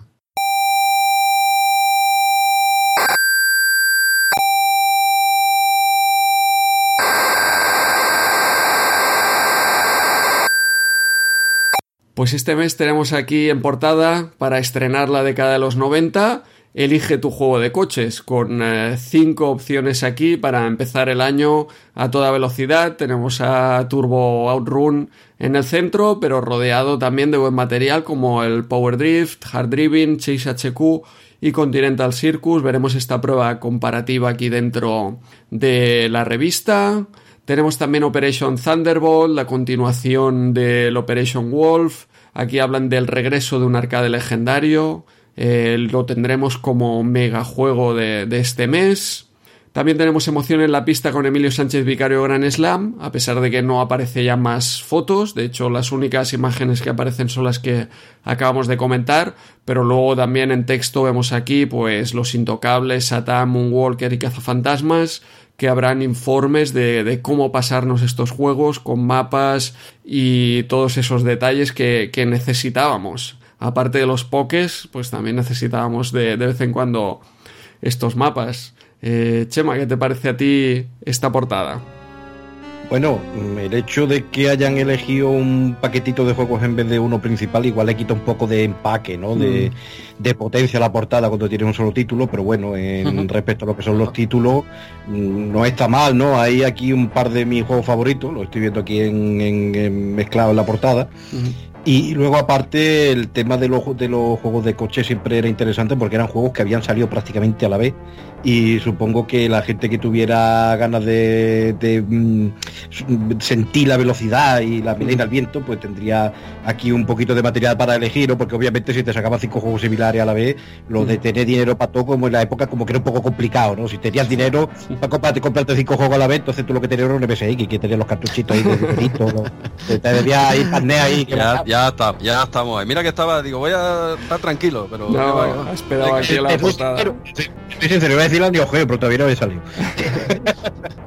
Bueno, es lo, prácticamente es lo mismo, una Neo Geo y un MSX2. El, 2, no, perdona, André, aunque se dice, bueno, es igual. Luego ya lo hablaremos en un extra, podemos hacer un extra de RM30 mm, con, con todas las diferencias, sí, nos alargaríamos mucho tiempo. ya sabéis que gana el Astra Plus, ¿no? Pues ya Eso. La, la, G, la GX4000, venga, venga. Eh, ojo, cuidado que se tenía Press por Huawei 4026 colores de paleta, ¿eh? Ojo, cuidado. No, sí la, sí la he visto, la he visto en carta de Andreu y, la he jugado, y la he jugado. Ya, eh, Andreu, ya casi no me duele la mano, ¿eh? Del mando ese. no, no, ya se me ha ido, se me ha ido, ¿te acuerdas que estuve en el médico, te dije y tal? Y ya apenas me duele nada, o sea que tranquilo. No. No habrá denuncia, no hay nada. Pero bien, bien. Gracias por preguntar. y, Chema, esos juegos favoritos tuyos, que a ver, a ver si es cierto por aquí Chase HQ y Operation Thunderbolt o son otros. El HSQ es un juego que a mí me gusta bastante. Eh, Operation Thunderbolt no tanto. Mm. Pero, por ejemplo, Emilio Sánchez Vicario es uno de mis juegos favoritos de PC-PC también, que, yo lo tenía en la, en la, época, de hecho lo sigo, sigo conservando la copia de, aquellos años, y la verdad que, que una vez que le cogía el truco era un juego que, que molaba mucho. Otro juego que me encanta de toda la vida es el Satán, aunque por desgracia nunca he sido capaz de terminar la primera fase. es decir, la segunda fase para mí es, o sea, fase me refiero a la carga, quiero decir. La segunda carga para mí es un misterio, eh, me pasaba igual con, con otro juego que, que está también aquí en la revista, que el Capitán Trueno, que también me... en eso me pasaba la primera carga, pero por algún motivo que de, de versión ya que es parro, mal copia, lo que sea, nunca jugué a la segunda. Eh, cada uno tiene su tara mental, la mía fue esa.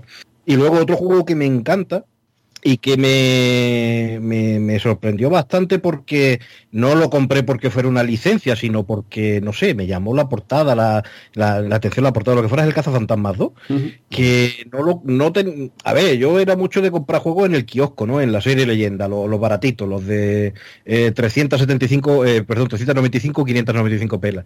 y aunque yo, a ver, Cazafantasma todo el mundo lo conocemos, ¿no? Pero yo no era muy de fliparme con juegos de película porque yo sabía que la película era una cosa y luego el juego podía ser cualquier cosa. O sea, era un juego de cazafantasmas, vale, pero no sabes qué tipo de juego es, salvo que leas revista o tenga tal, ¿no? Y al final, en, una de estas que tiene dinerillo, lo, compré un poco al voleo, en plan, venga, este mismo, ¿no? Y cuando lo, jugué y le empecé a coger tranquillo, me, la verdad que me, gustó y a día de hoy sigo teniendo muy buen recuerdo de, él. Y lo que me dejó ya con el culo torcido fue cuando me enteré que me enteré mucho más recientemente, y mira que lo ponen, lo ponen eh, cuando carga el juego, pero tú cuando eres chico no le prestas atención, que el juego era de los Oliver Twist. Que me quedé así un poco roto, porque yo era un poco como en plan, vale, esta gente pues los dice y el... Sí, no, no, a mí me pasa igual, ¿eh? El Championship Jet Sky Simulator, que también lo tenía en la época, que, que de, ahí me sonaba a mí el nombre de los Oliver Twin, del Championship Jet Sky Simulator. y, y, cuando tuve el Cazafantasmas 2, pues bueno, de esto que pasa un nombre, pero tú no le haces ni caso de esto y tal. Y en tiempos más recientes, cuando me cuando lo vi, que, hostia, no, coño, si este es de, de esta gente, de, ah, vale, pues ahora entiendo yo un poquito, ¿no? Por qué había calidad aquí en, en la parte de atrás del juego.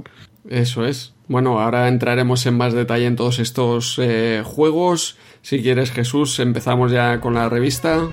Empezamos, vamos directamente ya al, megajuego. Eso es. Al megajuego del mes, que es eh, Operación Thunderbolt que es la, segunda parte, ¿no? Es la secuela de Operation Wolf, que era del 87, y bueno, precursor de Operation Wolf 3, que ya, ya nos íbamos al, al 94, ¿no? bueno, un shooter on rail, ¿no? Shooter de estos sobre raíles, típico, bueno, que le decíamos en la época, esto de esto del shooter on rail lo decimos ahora, de plan postureo, porque antes decíamos es un Operation Wolf. ¿De qué, qué, género es un Operation Wolf? Yo decía Cabal. Cabal. Aunque no saliera del personaje. No, un tipo Cabal. Mm. Aquí estaban los juegos tipo Doom, pues estaban los juegos tipo Cabal. Mira, yo sé que dices del Cabal también, pero, pero concretamente los que realmente se parecían con el personaje delante y todo, ¿no? Como en tercera persona. Exacto, en tercera persona, un Operation Wolf en tercera persona es un Cabal. Esto, la, gente de una edad la gente de una edad no se entiende, ¿no? Pues bueno, este era un Operation Wolf, en este caso era el segundo, un arcade brutal, y evidentemente aquí lo que están concretamente hablan de la versión de Spectrum, ¿vale? que es un, es un port del arcade, un port muy meritorio. O sea, llevar esa máquina que se parezca, evidentemente, no vamos a comparar ahora aquí el arcade del Thunderbolt con, los 8 bits. No, no, ni siquiera con los 16, que evidentemente mejora y bastante. ¿eh? Pero bueno, eh, tenemos aquí la segunda parte de este Operation Wolf. Eh, quiero que me digáis una cosa, a ver si es que yo, la Raspi me está fallando o qué, pero el punto de mira, vosotros lo, habéis visto en algún lado, porque yo no, en 8 bits, no, incluso en 16 en la amiga. No hay punto de mira, tío. Eh, disparas y entonces cuando haces, cuando disparas y da en alguien, entonces sí, se ve el agujerito en pantalla y tal, ¿no? Pero si tú no disparas, no hay punto de mira. Esto puede que me pase a mí solo porque no tengo ni idea. Yo, diría que sí hay, en Amstrad por lo menos. Juraría que en Amstrad sí había. Sí, sí, es pequeñito, pero sí que hay como de color rojo o así como si fuera casi... El fuego, sí, sí. Bueno, yo por supuesto en Amstrad ni lo he tocado. Ah, claro. Eh, es que estás hablando de esas versiones que no puede implementar el punto de mira. Mira, he probado la, como tenía que comentar yo este juego, y ya que hablan aquí de la versión comentada Spectrum, por supuesto lo he probado en Spectrum y luego me he ido al mejor ordenador de toda la historia junto al MSX, que es el Amiga, ¿no? Por supuesto. y, bueno, yo en, en, en Spectrum y incluso en Amiga yo no veo, no veo el, punto de mira, tío. Eh, no sé si es que en Spectrum o sencillamente algún tema de alguna mm. ROM que tenga yo aquí, no sé, igual es culpa mía, ¿eh? pero yo no, no logro ver, sí que es verdad que en Spectrum, evidentemente trasladar esos graficazos, ese movimiento es complicado, ¿vale? Es mm. como monocromo, dijéramos, la parte de gameplay, que es la parte de arriba, abajo tienes los dos marcadores, mm. algo que incorporaba aquí, muy importante respecto al anterior, a Operation Wolf, es el hecho de poder jugar dos a la vez, incluso en 8 bits, eso tiene un mérito impresionante. O sea, traer este juego aquí con estos pedazos de sprites, ese movimiento, dos jugadores a la vez en un Spectrum, Eso, eso tiene un meritazo impresionante. Sí que es verdad que, claro, si has, jugado al arcade, que yo lo jugué a los tres, ¿eh? al arcade, Spectrum y Amiga. Entonces, claro, evidentemente, Spectrum, pues, ¿qué, vas a hacer, no? Pero sigue siendo muy, muy meritorio y muy bueno. Evidentemente, en la época no teníamos acceso a una Amiga ni a un arcade en ese momento, por lo tanto, este juego era llevar, lo más parecido a llevarte esa pedazo de recreativa a tu casa. A mí me pareció muy bueno, quitando el temita este de, del punto de mira, que igual es cosa mía, pero yo te lo digo en serio, ¿eh? que ni en Spectrum ni en Amiga, cuando disparabas sí, porque entonces veías el agujerito y tal. Claro, si no estás disparando, no ves, no ves nada. Entonces, es que ahora, que ahora que lo estás mencionando, es posible que efectivamente la, la memoria me esté fallando y que cuando tú no disparabas no se veía. Lo que pasa, claro, es que es un juego es tan, tan frenético que te sale tanto elemento en pantalla que tú estás todo el rato disparando. Entonces, igual ah, por eso me está fallando la memoria, pero igual tienes tu razón, ¿eh? que, que refiero... movimiento no tenía. Ostras, sí, sí, Chema, me refiero al momento que no disparas. ¿eh? Mientras estás disparando sí, que lo ves, pero claro, tienes munición limitada. Entonces hay veces que, a mí me pasaba, ¿eh? ¿eh? probado ahora, ¿eh? Tienes, tenía que hacer algún tiro de orientativo para saber dónde estaba apuntando. ¿no? En, mm. en Amiga, por ejemplo, se puede poner el eh, jugar con mouse. No sé si es cosa del emulador que emula el ratón, o sea, que emula el joystick, perdona, o ya en la época se podía hacer. Yo creo que ya con una Amiga original mm. también se puede jugar con ratón. Gana mucho, ¿eh? con un ratón, la verdad es que es más fácil y el tema este del punto de mira no es tanto problema, pero sigo sin verlo. no sé, pues, Andreu, tú. No sé, quizás sea tema por el, por el ratón, pero yo recuerdo en la versión de Amstrad, yo para mí había un puntito pequeño. Y te hablo de memoria, lo, he vuelto a jugar ahora y diría que, estaba ahí, pero, pero bueno, eh, no, o por lo menos yo no, no me ha sobresaltado así como, como estás diciendo a ti. Yo tenía que haber hecho los deberes y haberlo probado antes de grabar. pero no he tirado de, he tirado de memoria y la verdad es que creo, creo, ahora que lo está mencionando, creo que efectivamente que me está fallando, que en el juego la diferencia está en que este juego te sale tantísima gente que es que estás todo el rato disparando. Entonces, como estás todo el rato disparando, ve, porque aunque, aunque no le dé a gente, se veía como una explosioncita, ¿no? Como el agujerito. Exacto, como si fuera el impacto de la bala en el, en, el fondo. Entonces, claro, como estás todo el santo, todo el rato disparando, igual por eso tenía yo recuerdo de que tenía punto de mira, pero me parece a mí que es verdad que tienes razón que cuando no, no lo tocabas para nada, es posible que no hubiera punto de mira. No, tiene que estar porque, por ejemplo, en el, jefe final, cuando está ahí el, eh, digamos, el secuestrador con el piloto del avión, ahí no, no disparas tan continuo y tienes que saber eh, para no dañar al, al piloto igual en ese punto sale, o sencillamente en Amstrad sale en todo momento y en Spectrum no, o, yo qué sé, vete tú a saber si es cosa aquí de la, de la emulación, que por lo que sea a veces pasa, ¿eh? que se te ve un fondo raro, que no, pero es que me ha parecido también que en Amiga pasaba igual, pero igual es cosa mía, ¿eh? que ahora la gente el mes que viene me pondrá a parir, pero bueno. bueno, a, alguno de nosotros. Alguien va a pillar. A lo mejor yo, sí, yo estoy viendo aquí el puntero y no existe, ciertamente. No, igual en Amstrad era diferente, no lo sé, porque no, lo he probado. Bueno, decir que son eh, ocho misiones, ¿no? Eh, ocho misiones, la posibilidad de jugar dos players simultáneos, esto es, es la gran diferencia con Operation Wolf 1, que solo podías jugar uno, ¿no? Y, bueno, tienes que rescatar a unos reines, ¿no? Que iban en un avión, que bajan ahí en la selva, ¿no? Y se desperdigan por ahí, tienes que ir a, bueno, pues contra los secuestradores, no matar a esta gente, y lo típico, ¿no? Que vas recogiendo cajas en la que te dan munición, te dan tipos de armas diferentes y tal. Luego tenemos digamos, Mm, bueno, cuando das a un perro o un gato, que no lo acabo de entender, te dan más balas. Esto. Chema, tú que has estado en el PACMA una temporada como presidente, ¿qué opináis de, esto? Que... Hostia, presidente del PACMA, no podía estar más alejado. hay que, carnaca siempre. A ver, yo siempre, mira, mi mujer es vegetariana, yo siempre le digo que si ella puede llamar hamburguesa a un cacho de tofu entre dos, entre dos esto, yo a una, a una parrillada le puedo llamar salada de vaca. es una cosa que, que le podemos hacer tal, pero no, el, el, tema este es curioso porque, por ejemplo, en otros juegos de, de este estilo, como pueda ser el, Blue Bros que hemos mencionado, si os acordáis, si lo habéis jugado, si no lo habéis jugado, lo digo yo, eh, sale un gorrino por ahí corriendo que si tenía tiros con él te da cartucho de dinamito, te da munición. O sea que parece ser que aquí hay algún programado sádico que piensa que van los, los bichos por ahí cargados de munición. Cargados de... Igual son gatos espías de, del, servicio secreto, vete tú a saber. Están entrenados para, para, llenar, para llevar la munición, sí. Sí, bueno, igual con un San Bernardo, ¿no? Lo llevaban aquí colgado y no se acaba de ver. Bueno, eh, a día de hoy no creo que ese detalle lo tirase para adelante, pero bueno, tienes perros y gatos que pasan por ahí, que tú les disparas y te dan cositas, ¿no? Pues vaya, pues fantástico. Y nada, y luego mm, comentar que tiene, por ejemplo, dos finales alternativos dependiendo al número de rehenes que, rescates, incluso si en la última misión disparas al secuestrador o al piloto del avión, ¿no? bueno, tiene detallitos, es un, juego un triple A en, toda regla, ¿vale? Al que Micromanía le da un 9, hablamos de la conversión, ¿eh? 8 bits siempre, ya del arcade ni, ni, hablamos, ¿no? Bueno, la verdad es que un juegazo, en mi opinión. No sé qué opináis vosotros. Bueno, a mí me gustó más la primera parte porque, a ver, no es, por nada personal, ¿no? En la primera parte, Operation Wolf eh, hablando siempre en versión CPC, que, que, es lo que yo más tengo más, más mamado, eh, tenía un scroll de lo más suavito que había en la plataforma, ¿vale? Que es un scroll automático, que tú no lo vas controlando, pero sí que es cierto que, que era de estas cosas que te impactaban porque tú no estabas acostumbrado a ver ese tipo de scroll tan suavito, ¿no? Y aquí en Operation Thunderbolt, como te va cambiando de mecánica, que tienes unas que son de pantalla fija, en la que digamos te hace la simulación como que estás entrando en profundidad, y luego ya son otras las que son de, scroll horizontal, la cosa, pues como que el, el, efecto wow se, se, suaviza un poco, ¿no? Sin embargo, el, juego en sí, si nos quitamos de, esta chorrada, que como siempre digo, es mi tara y la tara tiene cada uno la suya, el, juego en sí está bastante bien. Si te gusta este tipo de juego, obviamente que los, los juegos estos de, de tiro a plato no son para todo el mundo. Eh, yo por puntualizar, eh, así a nivel técnico, el juego es normal que estuviera bien porque de hecho el programador es el mismo del, del Operation Wolf, el, el Andrew Dicking, que también haría, por ejemplo, la, versión de CPC del Rambo 3, también para Ocean, que otro juego así también muy, muy apañaete.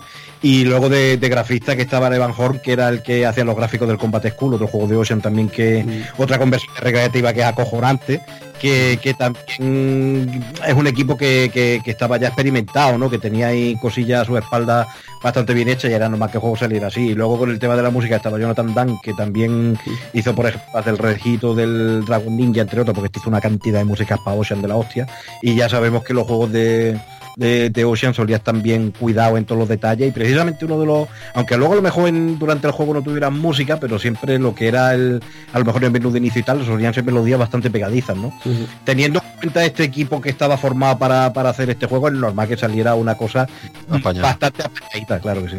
Sí, yo creo que la única diferencia con con el arcade es el modo de juego. ¿eh? Estos arcades que están, que llevas una pistola, están muy pensados para, para, jugar con la pistola y es la manera que son más divertidos. Y aquí el hecho de mover con el joystick o con el teclado el puntero, a veces se hace difícil moverte rápido de una punta a otra de, la pantalla. Pero con ratón gana, ¿eh, Andrew? Claro, es eso, es lo que comentabas con Amiga, con el ratón acaba siendo prácticamente lo mismo que, la pistola o igual de, rápido. Sí. Es que es complicado aquí mm. afinar el tema porque tú imagínate que efectivamente si tienes que desplazarte de una punta a la otra de la pantalla, mm. cuanto más rápido se te mueva el puntero, más rápido va a llegar pero más complicado vas a tener la precisión. Ahí está. Y mueve muy rápido el puntero, hostia, luego para darle justo en el sitio donde quiere que se te pare justo ahí, requiere bastante, bastante maña y esto normalmente te saca de quicio, es al contrario. Esta precisión te saca de quicio y al final manda el juego a tomar viento. Entonces, claro, hacer un, implementar un juego de estas características en, un, en una plataforma que no tiene un método de, apuntar, digamos, mm, en plan, pues si esto lo juegas con un zapper o con la pistola de la Magnum del CPC o alguna de estas, pues claro, pega más el pego, pero si lo estás mm. jugando con un teclado que mueve el, lo que es el punto de mira, hostia, ahí ya hacerlo bien es muy, muy, muy complicado. Y el hecho de que el juego sea divertido dice mucho del, del, buen trabajo que hizo esta gente detrás. Eso es, eso es. Es que prácticamente esta es la única pega que se le puede poner al juego, porque eh, a pesar de mover el cursor así con, con el teclado, con el joystick, el juego es muy, muy divertido.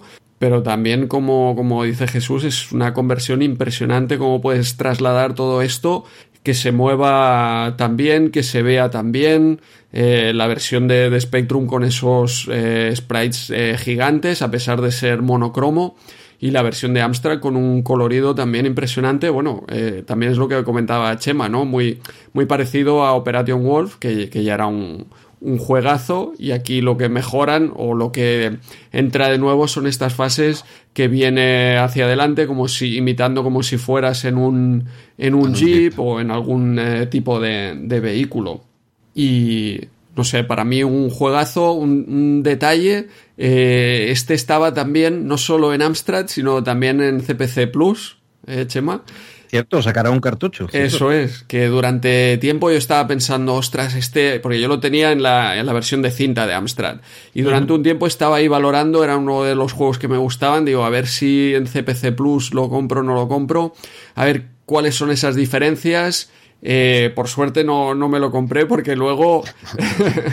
eso, ahorraste, eso es, sí, sí, porque madre mía. Eh, no, no, es, sigue siendo un buen juego, pero al final es el mismo y lo único que cambia es la paleta de, colores. Entonces no era de los que merecía la pena hacer la inversión de, del cartucho porque en realidad no, no, mejoraba nada, más allá de una mejor elección o una elección diferente de los colores. No, no a todo el mundo le gusta eh, cuando hacen un cambio de, de paleta para pasar del CPC al CPC Plus.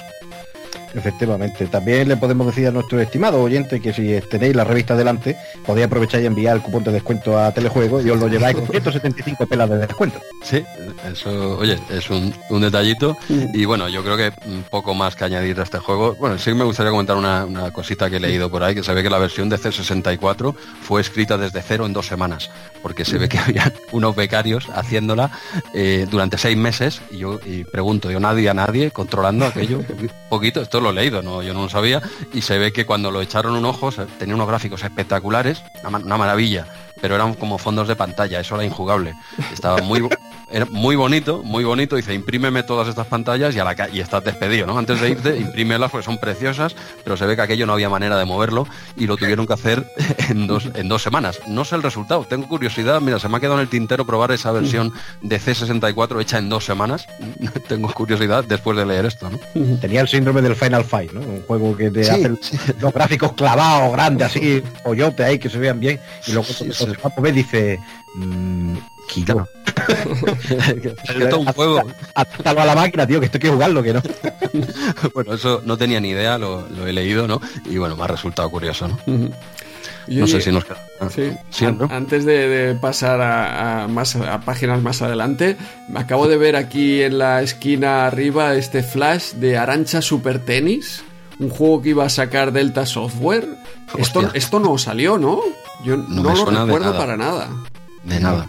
Nada. No, no, aquí pone que será publicado el próximo verano en todos los formatos, pero yo creo que esto jamás llegó a, la luz. Tenis. Sí, sí. A mí, la verdad es que me llamó la atención en la época que le sacaran el juego al hermano. Sí, sí, claro. No, a ver, la que estaba partiendo la pana de verdad era ella, era. Sí, sí. luego se ve que los que, que en figura se quedaron con. A lo mejor es que no le llegaba el dinero para la hermana. Claro.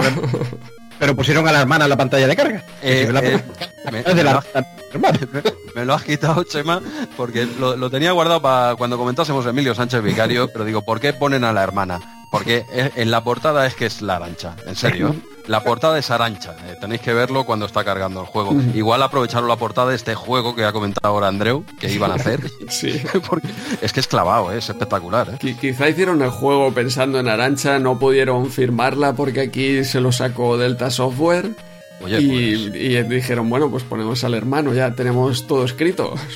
No, pero bueno, ponemos al hermano en la portada de la caja, porque en, la carga... En la, eso está En la carga es la hermana, lo, iba a comentar luego, ¿eh? pero lo ha dicho, ha puntualizado aquí Chema y lo ha clavado, ¿eh? lo ha clavado. En esta misma columna flash está el European Computer Trade Show, en el que están aquí diciendo pues que iban a entregar unos premios y tal, y me dio curiosidad, digo, hostia, mejores gráficos, mejor animación, voy a buscar a ver quién tal. No he tenido narices de encontrar los resultados de. O sea, de los cinco minutos que eché en la búsqueda de Google, tampoco me voy a aquí con tres días pero aparentemente haciendo una búsqueda rápida en Google no encontré nada. No sé si en algún número posterior de esta propia revista o en alguna otra revista habrán mm. hecho algún reportaje en el que digan quién ganó y tal, porque la verdad es que me quedé con las ganas de, por curiosidad, ¿no? Por ver quién, quién había comprado los premios de la industria ese año, ya sabemos que los premios. Cómo funciona, ¿no? Siempre ha ido igual, ¿no?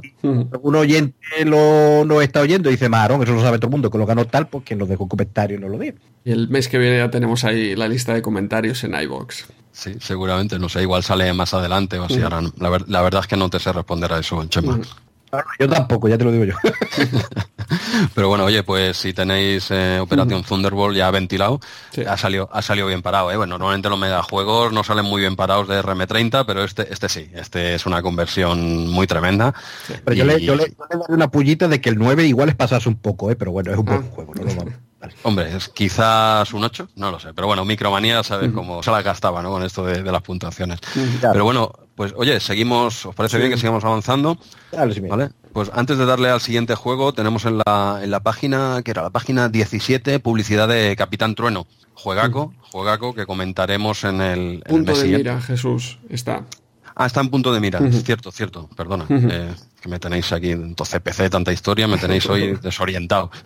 punto de mira. Punto de mira tenemos a Capitán Trueno que le ponen un 9 y bueno, lo comentaremos. Se ha quedado corto, se ha quedado corto. Se han quedado corto, merecía un 12 ¿eh? ese juego. Mínimo. Mínimo. Pues oye, eh, juegaco, pero este mes vamos, como siempre, apuradísimos, o sea que lo dejaremos para, para el mes que viene, ¿de acuerdo? Eso es. Un poco más adelante al lado tenemos aquí a Tobin, que ya hablamos de la recreativa. También aparece en el punto de mira Bronx de Animagic, un beat'em up de un solo plano con unos sprites eh, gigantes. Bueno, un juego que, he probado un ratillo, que hace, hace gracia a los gráficos. ¿Ha estómago? Eh, el movimiento ya sabemos que es como esos de, de Animagic, ¿no? Es lo, que hablábamos, unos graficazos enormes y ahora como, lo mueves. Bueno, eh, es, es curioso de ver esos gráficos.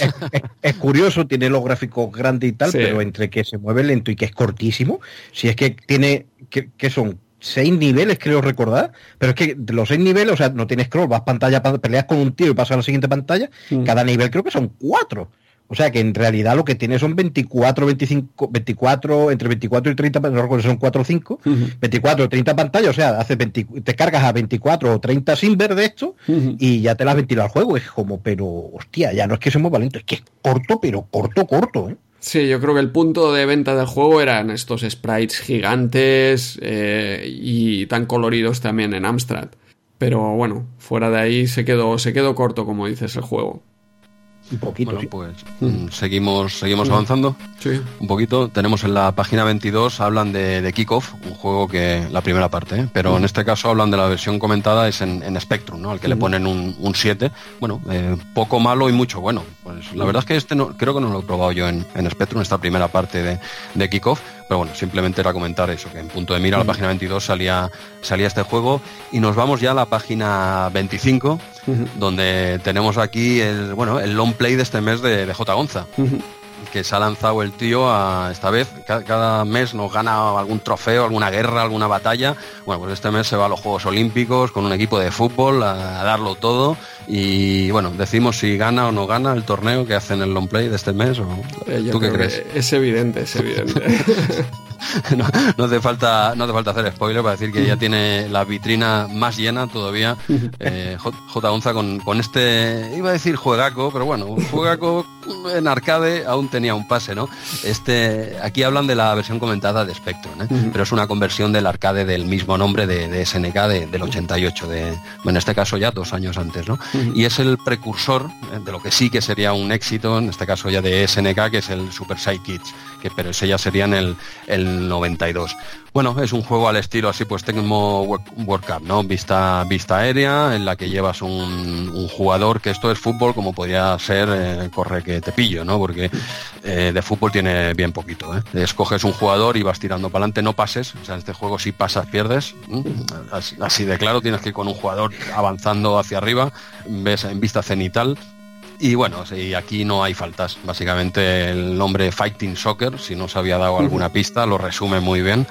Y, nada, tienes, eh, al menos en Spectrum, juegas la parte izquierda, marcadores en este caso la, parte derecha. Y no es un juego que no, al menos en las versiones de, 8 bits, no tiene ningún misterio. Es malo, en mi opinión, no vale a mí. Eh, como juego de fútbol, no. Como juego, bueno, en el que has de llegar al final de la cancha, pues siempre atacas arriba. ¿eh? Que has de llegar arriba al final, dices, bueno, es un torneillo así en plan eliminatorias de, en una olimpiada en el el que tú siempre llevas al Reino Unido, ¿no? Y España sale al final del cuadro, eh, a la derecha del todo tenemos ahí a España, ¿vale? J. Gonza no juega contra España, la, final, dejémoslo ahí. Y bueno, un, juego muy, muy simplón, al menos en su versión te hablo siempre de la, eh, en el Spectrum. ¿eh? Lo he intentado probar en arcade y no he podido. No había manera de arrancar este juego y creo que es porque por algo del control, por la se controlaba como con una bola también, ¿sabes? Ah. una, sí, porque eh, con, una mano dijéramos que controlabas al jugador y con la otra la dirección donde va la bola. Vale.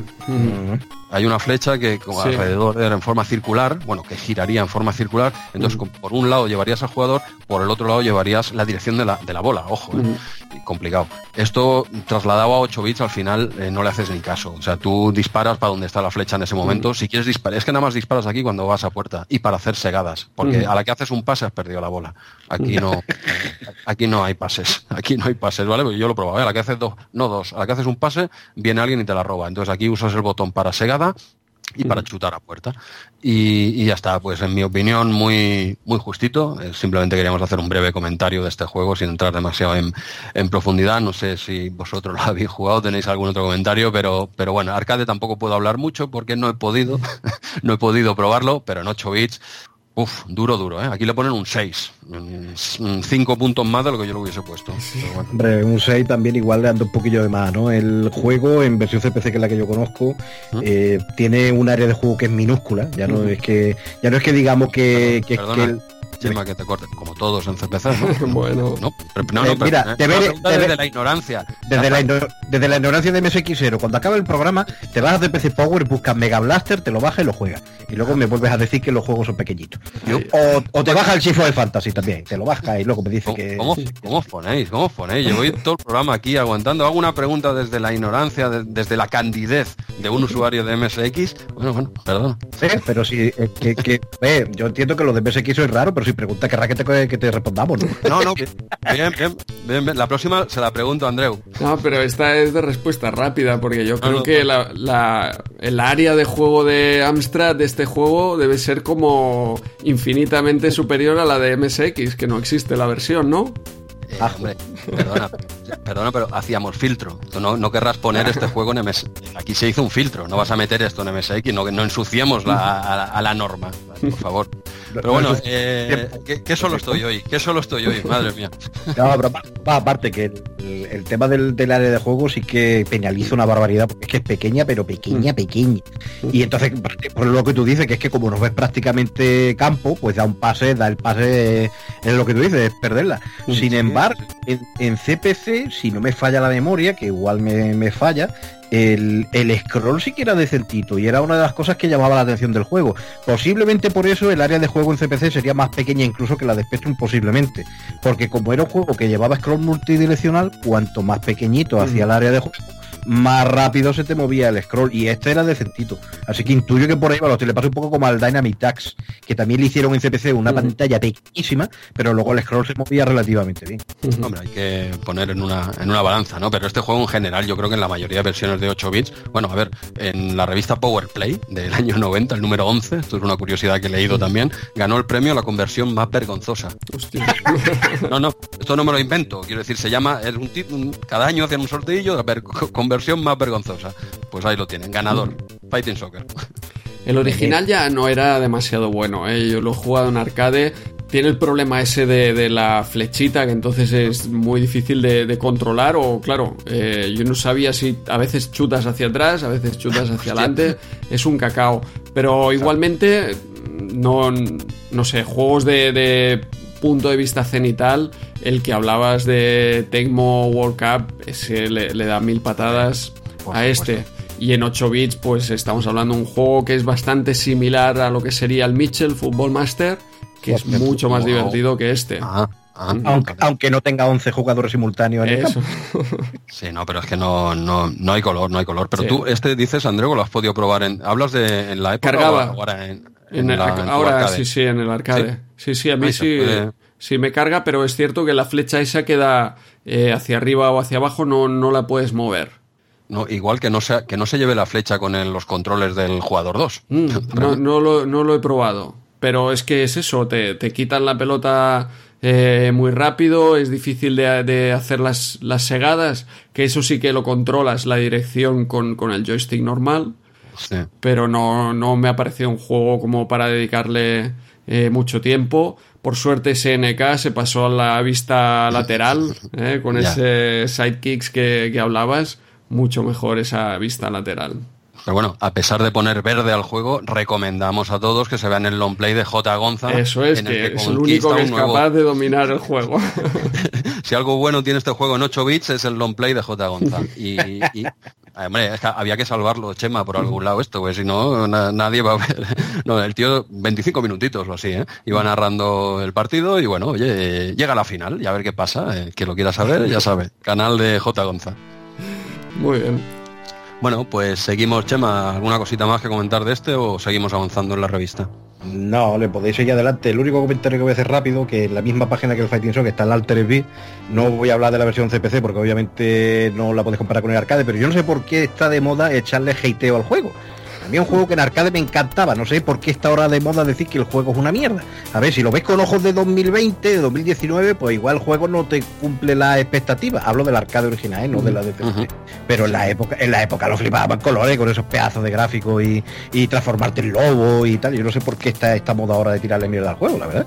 Yo creo que es porque sí que gráficamente es espectacular el juego, la transformación, todo eso, pero a nivel de jugabilidad, no sé, a mí nunca me ha traído este juego. Y eso que eh, fue el primer juego que yo probé en Mega Drive. Eh, la primera consola prácticamente que vi en mi vida era la Mega Drive. Un compañero mío cuando acabó eh, GB pues le, regalaron la Mega Drive y estuve allí en su casa jugando. Tenía este Alter Beast y yo flipaba con, con esos gráficos, con toda la transformación, con la música, música impresionante. Pero lo que recuerdo es, es eso, de, flipar con, la, con, el colorido, los gráficos, la música. Pero cada vez que he intentado, y, eso que le tengo ese buen recuerdo, ¿eh? pero cada vez que he intentado ponerme, no me parece un juego divertido. Eh, te, ha, pillado ya la vejez encima y claro. Sí, no, no. Podríamos decir que es un juego más espectacular que jugable. Yo es lo que es la impresión que me da, sí. Un juego que, a ver, el tema de cómo salen los enemigos y te puede hacer un poco la puñeta, ¿no? Pero una vez que, le cogía el tranquillo, no sé, a mí sí, yo me lo pasaba a pipa jugando. Y ya ves tú que para que yo le echara una máquina tenía que ser especial porque como yo no tenía mucho dinero las monedas tenían que durar. Eso de echarle a una máquina que fuera a durar dos telediarios eso estaba prohibido. Que si no te quedaba sin, sin jugar media tarde. Y, no sé le, tengo muy, muy, buen cariño al juego y me da un poco de, de, la moda que se ha puesto ahora de, tirarle tanta mierda al juego yo que sé. Vale que no es la no voy a decir que es un juego de 10 obviamente no lo voy a decir.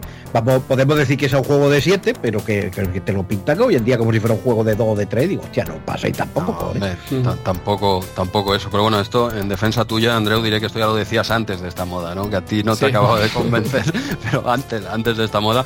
Pero bueno oye eh, para gustos colores no pero no sé yo yo no lo considero tan malo desde luego. El hecho de que sea espectacular ya es algo que a mí me aporta también. Igual no es tan divertido como otros pero pero no lo sé em, te divierte no quiero decir que simplemente el hecho de a veces de con que sea muy espectacular sí que es verdad que jugabilidad quizá cojea un poco. Yo también pienso un poco como Andreu ¿eh? en ese mm. sentido. Pero bueno, el hecho de que sea espectacular también es un punto positivo, ¿no? Luego tenías, yo que sé, un SimCity, en, el primer SimCity en, en, en PC, en dos, esos gráficos cero, y ese juego le echa más horas yo que un reloj, ¿no? Y no sé, cada juego tiene su punto fuerte, ¿no?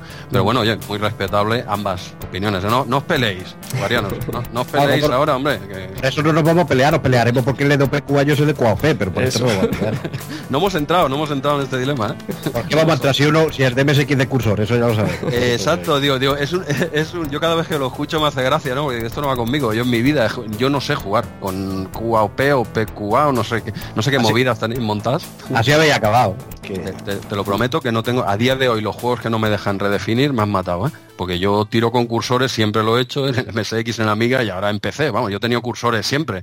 Y, claro, a mí esto me hace gracia cuando habláis de estas cosas. En el CPC y en el 464 en concreto eran además comodísimos porque en vez de estar como en un teclado de PC moderno, tenía la tecla de copy en medio. Entonces tenía que estaban como un poquito más separados, la flecha de arriba y de abajo, y era comodísimo controlar el, el CPC con, los cursores. Pero ¿para qué vamos a usar cursores? teniendo la, el QAOP, que es la verdadera manera de, de poder disfrutar de los juegos. No me extraña que digáis que nos gusta el Altered Beast si no sois capaces de jugar con no, no, no, no, no, hemos dicho eso, no hemos dicho eso. Pero bueno, Altered Beast, en la página mm. siguiente, eh, la página 26, tienes a toda página publicidad mm. de, de, Altered Beast, que es lo que vende, ¿no? Este juego, el, los pósters y todas estas cositas, ¿no? Gran, gran juego mm. eh, eh, que sale aquí publicitado a, página completa, ¿no? Y seguimos avanzando, Andreu. Sí, gran juego, gran juego de Sega que estrena aquí en Micromanía su consola de 8 bits, ¿eh? la Master System.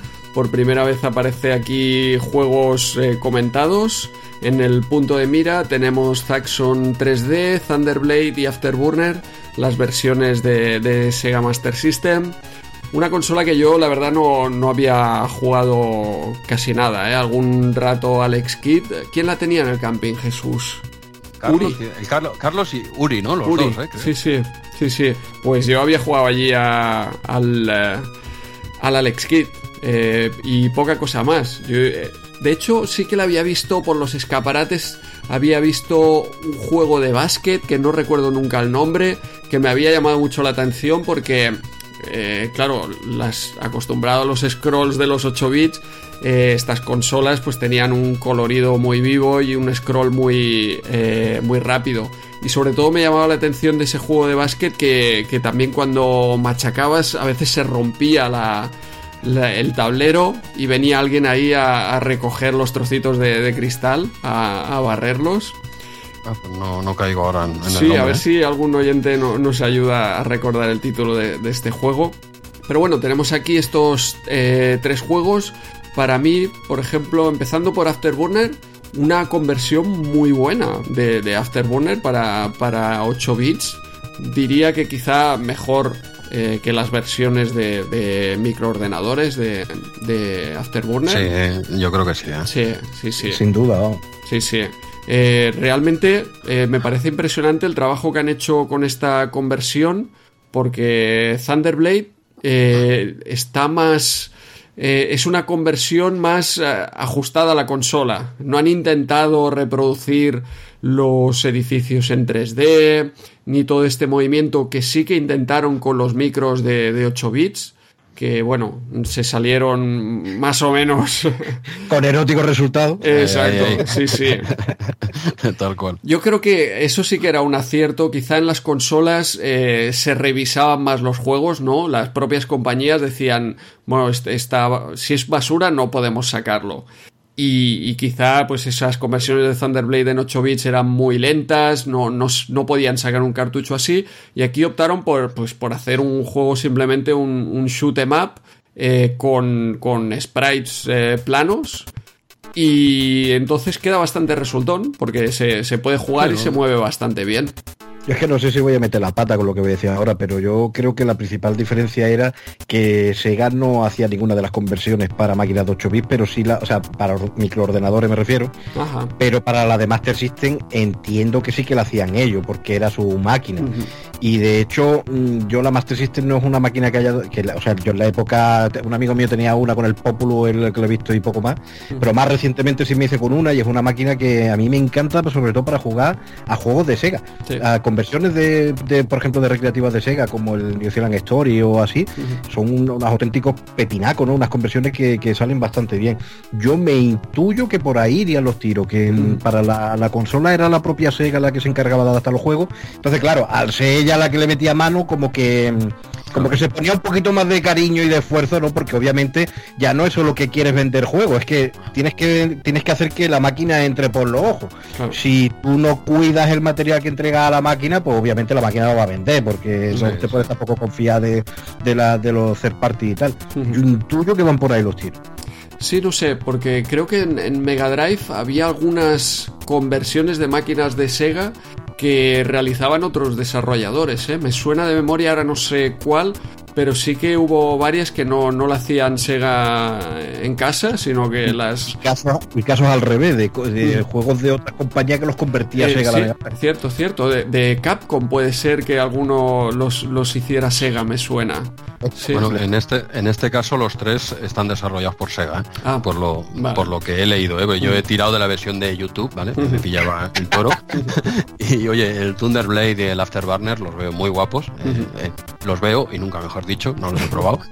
¿vale? Y el Zaxxon 3 de este es un invento un poco raro, que no, que no me acaba a mí de cuadrar, pero bueno, está- estaba leyendo aquí ahora mientras comentabais esto y los tres son desarrollados por Sega. ¿eh? Vale. Lo, que decía, lo que decía Chema ahora. Sí, sí. Eh, Yo, yo tenía en mente eso, que, que Sega sí se encargaba de, de lo que eran propias franquicias en la máquina.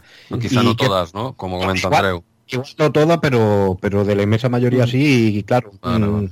Tiene que tener en cuenta, sobre todo, además, en el inicio de, de una máquina, que tú lo que necesitas es que la máquina se venda y para que se venda la máquina se tiene que ver bien. Entonces, claro, claro, no puedes decir, tú no, no tienes la posibilidad de decir, mira, voy a hacer un juego rápido y corriendo, porque como ya hay 10 millones de máquinas en el mercado, con que me compre un 10% es un millón de juegos que voy a vender. No, no, es que está la máquina ahora mismo entrando, como aquel que dice, en el mercado europeo, y si queremos que vender juegos, tenemos que vender máquinas. Para tal tenemos que hacer que la calidad sea buena y que la gente lo vea y, y le llame la atención, ¿no? Mm, eh, Sin embargo, los 8 bits, pues ya sabemos que, que por ejemplo, lo, lo de Sega lo hacía para CPC, la inmensa mayoría los portaba Activision, eh, como, como el que hemos visto antes del, Pero del- twist. Y algunos salían mejores y otros salían peores. Pues claro, ahí ya Sega no estaba. Sega yo creo que ponía el cachín cachín, ponía la mano, hacía así, ponía la mano delante, cogía los Tal, billetes y tal cual, tal cual, claro. claro.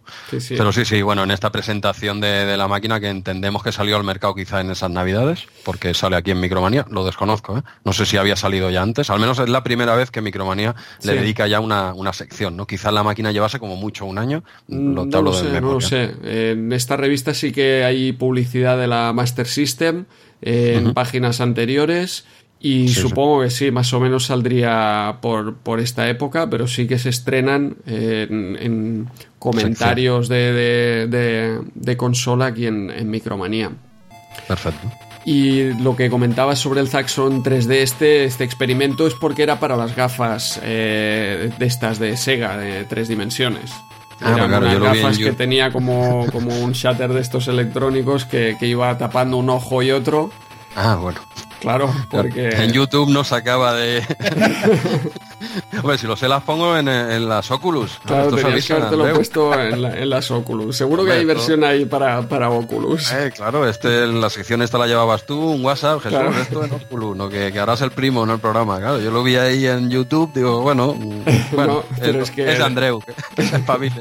De hecho, cuando lo pones en el emulador, se te ven las dos imágenes ahí a la vez y es imposible de, de jugar. cierto. Porque además, claro, juegan con la, con la altura. Claro, tienes que acertar para estar a la misma altura que están los Sí, enemigos para poder darles. Es terrible. sí, ahora que lo has dicho, se ve a doble pantalla, es verdad. Sí, sí, se veía en doble pantalla. Digo, y esto, sí, ya me imaginé, ¿no? Por el nombre, Sa- Zaxxon 3D, y ves Sí. dos pantallas delante, dice, aquí, aquí han fumado, ¿no? Sí. Ya- Aquí hace algo raro, ¿no? aquí, aquí hay algo raro, ¿no?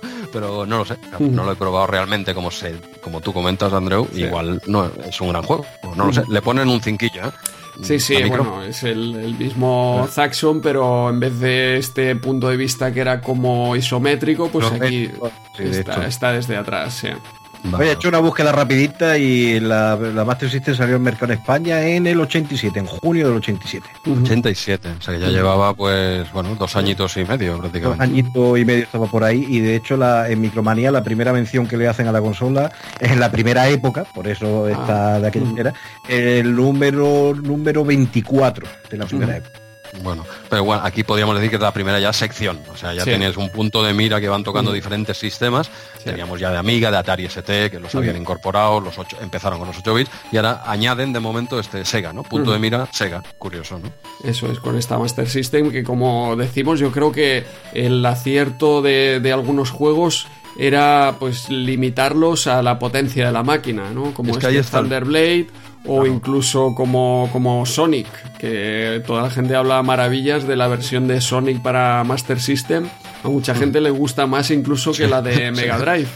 es que mucha gente dice que la de Mega Drive es una demo técnica y que el otro es un juego de verdad. Eso es. Es que la de Mega Drive cuesta, bueno, otro jardín que igual no no, hace falta entrar, pero pero en la de Mega Drive a mí siempre me ha costado jugar y sí he probado un poquito que no soy mucho de Sonic, las cosas como son, pero es verdad que en el de Master System puedes jugar. En el otro coges unas palomitas y alucinas. Eso sí, alucinas. No, no, te sientas ahí, dejas el mando a un lado y dices, qué, qué pasada. Y, ya está. Pero bueno, ya está. Ya después de hacer amigos, yo creo que podemos, podemos, podemos seguir avanzando o alguna cosita. Sí, no, como, como último comentario y favorable a la Master System en relación a la, a la NES, pues la paleta de colores mucho más viva, ¿no? La NES tenía esos colores apagados. Yo, atención que soy mucho más de, de NES y todos los juegos de, de NES que, que me encantan. Para mí la mejor consola de 8 bits después de la ah, GX 4000. Andreu, que ibas a acabar muy bien, dejándola por, dejándola por las nubes, ibas a, acabar, muy bien y, has tenido que decirlo. porque es que totalmente, sale, de acuerdo. Sale la NES que para mí es un, es un hito igual que la Super Nintendo. Pero, pero que, ostras, esta, esta Master System, eso sí, tenía unos colores mucho más, más vivos que hacen esta conversión precisamente de la Afterburner eh, bastante buena. Sí. Sí, sí. Bueno, eh, seguimos dándole un poquito. Bueno, Tenemos eh, siguiente punto de mira el Garfield, este juego para, para Amiga y más puntos de mira por aquí, ¿no? Jesús de 16 bits. Sí, luego pasamos a puntos de mira de, PC, en este caso es Asterix y el golpe del menir, y el siguiente punto de mira es para Atari, que es con este F-16 Combat Pilot, ¿no? Bueno, está bien, porque ya en estas secciones de punto de mira está bien que te metían otro. Evidentemente todavía sigue reinando el 8 bits, aunque poco a poco ya le va viendo las orejas al lobo, ¿eh? Ya estamos en, enero del 90 y ya se empiezan a asomar bastante por aquí los pues, 16 bits, ¿no? Y, y nada, teníamos estos otros puntos de mira que como, aunque no comentemos los juegos, queríamos mencionarlos, ¿no? Eso es, continuamos aquí hasta la página 36 con este análisis comparativo, pista de pruebas, esta comparativa entre los cinco juegos de coches que iban a aparecer o aparecieron recientemente. Tenemos por aquí a Hard Driving, tenemos a Power Drift, Turbo Outrun, Chase HQ y Continental Circus. Todo, de hecho, con versiones de recreativas, de, Atari, de Sega, tenemos por aquí. Y Continental Circus, de quién era esta recreativa, no recuerdo ahora. ¿Taito puede ser? puede ser, sí, sí, me suena. Sí, de, sí, sí, de Taito. Pues así, tenemos aquí, como comentaba Chema en la portada, a ver qué juego comprarte de coches. Y empezamos con este Hard Driving que era un juego como poligonal en 8 bits, algo realmente difícil. ¿Sabes sabe que me ha hecho gracia al verlo recientemente el juego para ver de qué era el tema? Yo creo, igual ha sacado aquí el modelo Elon Musk para el coche que, sí. el, retro este. Sí, sí, el, el, el, Megatanque este que ha sacado ahora de, los de Tesla. Me ha hecho gracia porque se ve, eh, eh, está jugando, ¿no? Y viene un coche de frente y lo ve ahí todo poligonal y digo, joder, estos son unos visionarios, visto el futuro. Lo, han visto. Hombre, si quieres ver ese, ese coche de Tesla eh, tal cual, en el juego Hunter de Amiga, es, ese juego. Además lo vi en un Twitter que me, hizo recordar ese juego que lo había probado como una especie de mundo abierto en Amiga y tal. Hunter eh, es el mismo coche, pero clavado. ¿eh? aquí en Hard se parecen mucho, pero es que ahí es clavado. ¿eh? Pero bueno, después de este off topic a tope, pista de pruebas. Andreu. Es que es así, hablamos de, estos polígonos. Los coches tienen ruedas cuadradas. Así, no hay, no hay más polígonos. Y claro, se, se, mueve con demasiada lentitud, en 8 bits, también muy difícil de controlar, ¿no? Enseguida que coges velocidad eh, y giras un poco, porque además el giro también es como analógico. Tú controlas eh, la dirección y controlas realmente las ruedas. Cuando has girado un poco, las ruedas se quedan en, esa posición. Y es de aquellos juegos que vas dando bandazos de aquí para allá en estas versiones de, de 8 bits. En Amiga ya es otra cosa, con el ratón ya se puede controlar bien, el movimiento es fluido, ahí ya 16 bits hablamos de, conversiones posibles, porque al final esto es un juego que es una conversión quizá imposible y este acaba siendo su, su problema, no sé qué pensáis vosotros. Nada, de aquí lo mejor que puedes sacar en la versión de 8 bits es la música de Vendagle. Hablando en plata. No, es que es lo que dice Andreu. Este, este juego en, en, arcade, incluso en Amiga, mira, porque este informe, este, todos estos jueguitos los probamos en local, aquí en mi casa, Andreu. Ah, sí, exacto. Hicimos ahí una, una buena competición con los cinco, sí. Sí, probamos los cinco del tirón y la verdad que fue probar, eh, lo probamos en orden, ¿no? Un poquito. Y pusimos este hard dribbling, no sé si era en Spectrum posiblemente. Creo que pusimos mm. la versión de Spectrum, luego ya saltamos a Amiga, sí. Sí, sí, en, en 8 bits, vamos, yo empecé yo jugando, creo que no duré, en serio, ¿eh? no es una coña, mm. ¿cuánto duré? ¿5 10 segundos? Que salí de la pista, se te rompe el vidrio ese. Yo, claro, sí, sí, sí, Se te rompe el, parabrisas, tío. Sí, sí, sí, se rompe, pero nada, tardé 5 o 10 segundos, Andreu jugó después de mm. mí, tardó 5 segundos más, eh, dijimos, bueno, ya casi lo tenemos visto. Sí, no, ojo, que, ojo, que, le han cascado un 7, ¿eh? Bueno, eh, la originalidad hablan aquí porque en adicción tiene un 5, en gráficos un 7 ya me parece demasiado. Pero sí, sí, es un juego que yo creo que jugabilidad le pondría muy mala nota, ¿eh? 2-3. Porque... Sí, sí, esto hablando versiones de, 8 bits. ¿eh? Luego probamos la, la, de Amiga es otra historia. Sigue siendo bastante justito meter un juegazo de ese, un arcade de este calibre, meterlo en un 16 ya es justo, imagínate en un 8. Tiene mucho mérito, pero sinceramente, lo veo, yo lo veo injugable ¿eh? en 8 bits. Sí, yo creo. Dime, Chema. No, no, decía que completamente injugable y además una de las cosas que peor le puede, eh, lo que menos se le puede perdonar a un juego de velocidad es que no dé sensación de velocidad. Es decir, un juego de conducción tiene que darte la sensación de que va rápido y este juego no te lo da en ningún momento. Entonces, pues, es que pocas cosas peores se pueden decir un juego de conducción que es eso, que Sí, sí, porque además la gracia de este juego son pues eh, estas piruetas que puedes hacer, los loopings, los saltos, pero claro, no llegas a hacerlos porque es imposible incluso de llegar a, esas zonas, ¿no? Lo máximo que hicimos fue un salto, eh, en, pero no era un salto en un puente, era un salto en una bajada. Era un boquete que nos encontramos. Exacto. Las repeticiones están muy bien, ¿eh? eso, eso sí, sí, sí. te pegas la hostia, claro, vimos que el coche vuela, muertos, lo que ha pasado, ¿no? Entonces la repetición desde fuera, sí, se ve como un boquete en la carretera que ahí tenías que llegar fuerte y, evidentemente no. Y, como el coche cae de morros y tal. Eso de las repeticiones no recordaba, pero sí, es, un eso es espectacular, ¿eh? Pero es jugable, que es lo que... Esto es un juego, recordemos, es un juego. Eh, no es jugable para, mí en una demo técnica, podríamos decir. Correcto, sí, sí. y de hecho, incluso en eh, el arcade, lo mejor del juego es esta patente que, tiene Midway. Sí, exacto. Por, el vehículo fantasma. O sea, aquí cuando vuelves a jugar aparece el vehículo fantasma para que puedas seguirlo y se ve que cualquier juego que utilice esto tiene que pagarle los derechos de la patente a Midway. Así que eh, es por lo que destaca el juego, diríamos. Eso fue un negociete que hicieron creo en 2008, así ponía, ¿no? Sí, porque el, juego era de Atari, entiendo que Midway pues compró los derechos de todos los juegos de Atari o de los juegos de de arcade, no sé, o, este que le interesó justamente por esta patente. El efecto Ghost este, ¿no? eso es muy, es muy, bueno, ya es algo relativamente reciente, ¿no? Del 2008 por ahí, y es una curiosidad, ¿no? no es muy buena. Bueno, tenemos, ya hemos puesto a caldo a Hard Driven en, 8 bits. Es que Merecido. seguramente sí, pero oye, en 16 se le, se le puede dar una oportunidad y si le coges el tranquillo, mm, cuando haces eso, piruetas y tal, no es el Stunker Racer, en mi opinión, Stunker Racer en ese sentido era genial en Amiga, no llega en Amiga ahí, pero bueno, tiene un pase, ¿no? En 8, bueno, en 8 tal. Seguimos, seguimos con el siguiente juego que es al contrario, a este le pasa lo contrario, ¿no? Al Power Drift. Ah, teníais, no, no, tenías nada más que comentar de Hard. No, por mi parte. No, no, no, no, hace, no hace falta. Vamos por siguiente, que ese, ese además una el recreativo era un pepinaco de la hostia. El Power Drive, ¿no? Sí, sí. Bueno, pues pasamos a Power Drive, un juego que ya, ya hemos comentado varias veces, Andreu. Este juego nos, sale cada dos por tres, ¿eh? Y tampoco nos vamos a, repetir, ya lo, ya lo expusimos en la, en la Explora Commodore, ¿no? del año pasado, ya. Ya estamos, esto es del año pasado, ¿no? De 2019. Bueno, un juego de carrera de boogies, ¿no? Con 12 pilotos a elegir. Tú eliges uno, bueno, es una conversión de la recreativa de, Sega del 88. Y hay cinco pistas seleccionables de inicio y luego cada una de ellas tiene cinco etapas, ¿no?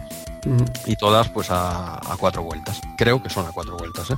pero bueno, es es, lo de menos. Quiero decir, este, este juego en arcade, pues, pues sí, en arcade sí, y además tenía, creo recordar que ya lo dijimos, esas pantallas multipanorámicas, ¿no? Que más que multipanorámicas eran diferentes pantallas, un, dos o tres, unas al lado del otro, era muy espectacular. Una de las versiones del arcade, de, una de las cabinets de Power Drive, era una locura, yo esa no, no la vi. ¿eh?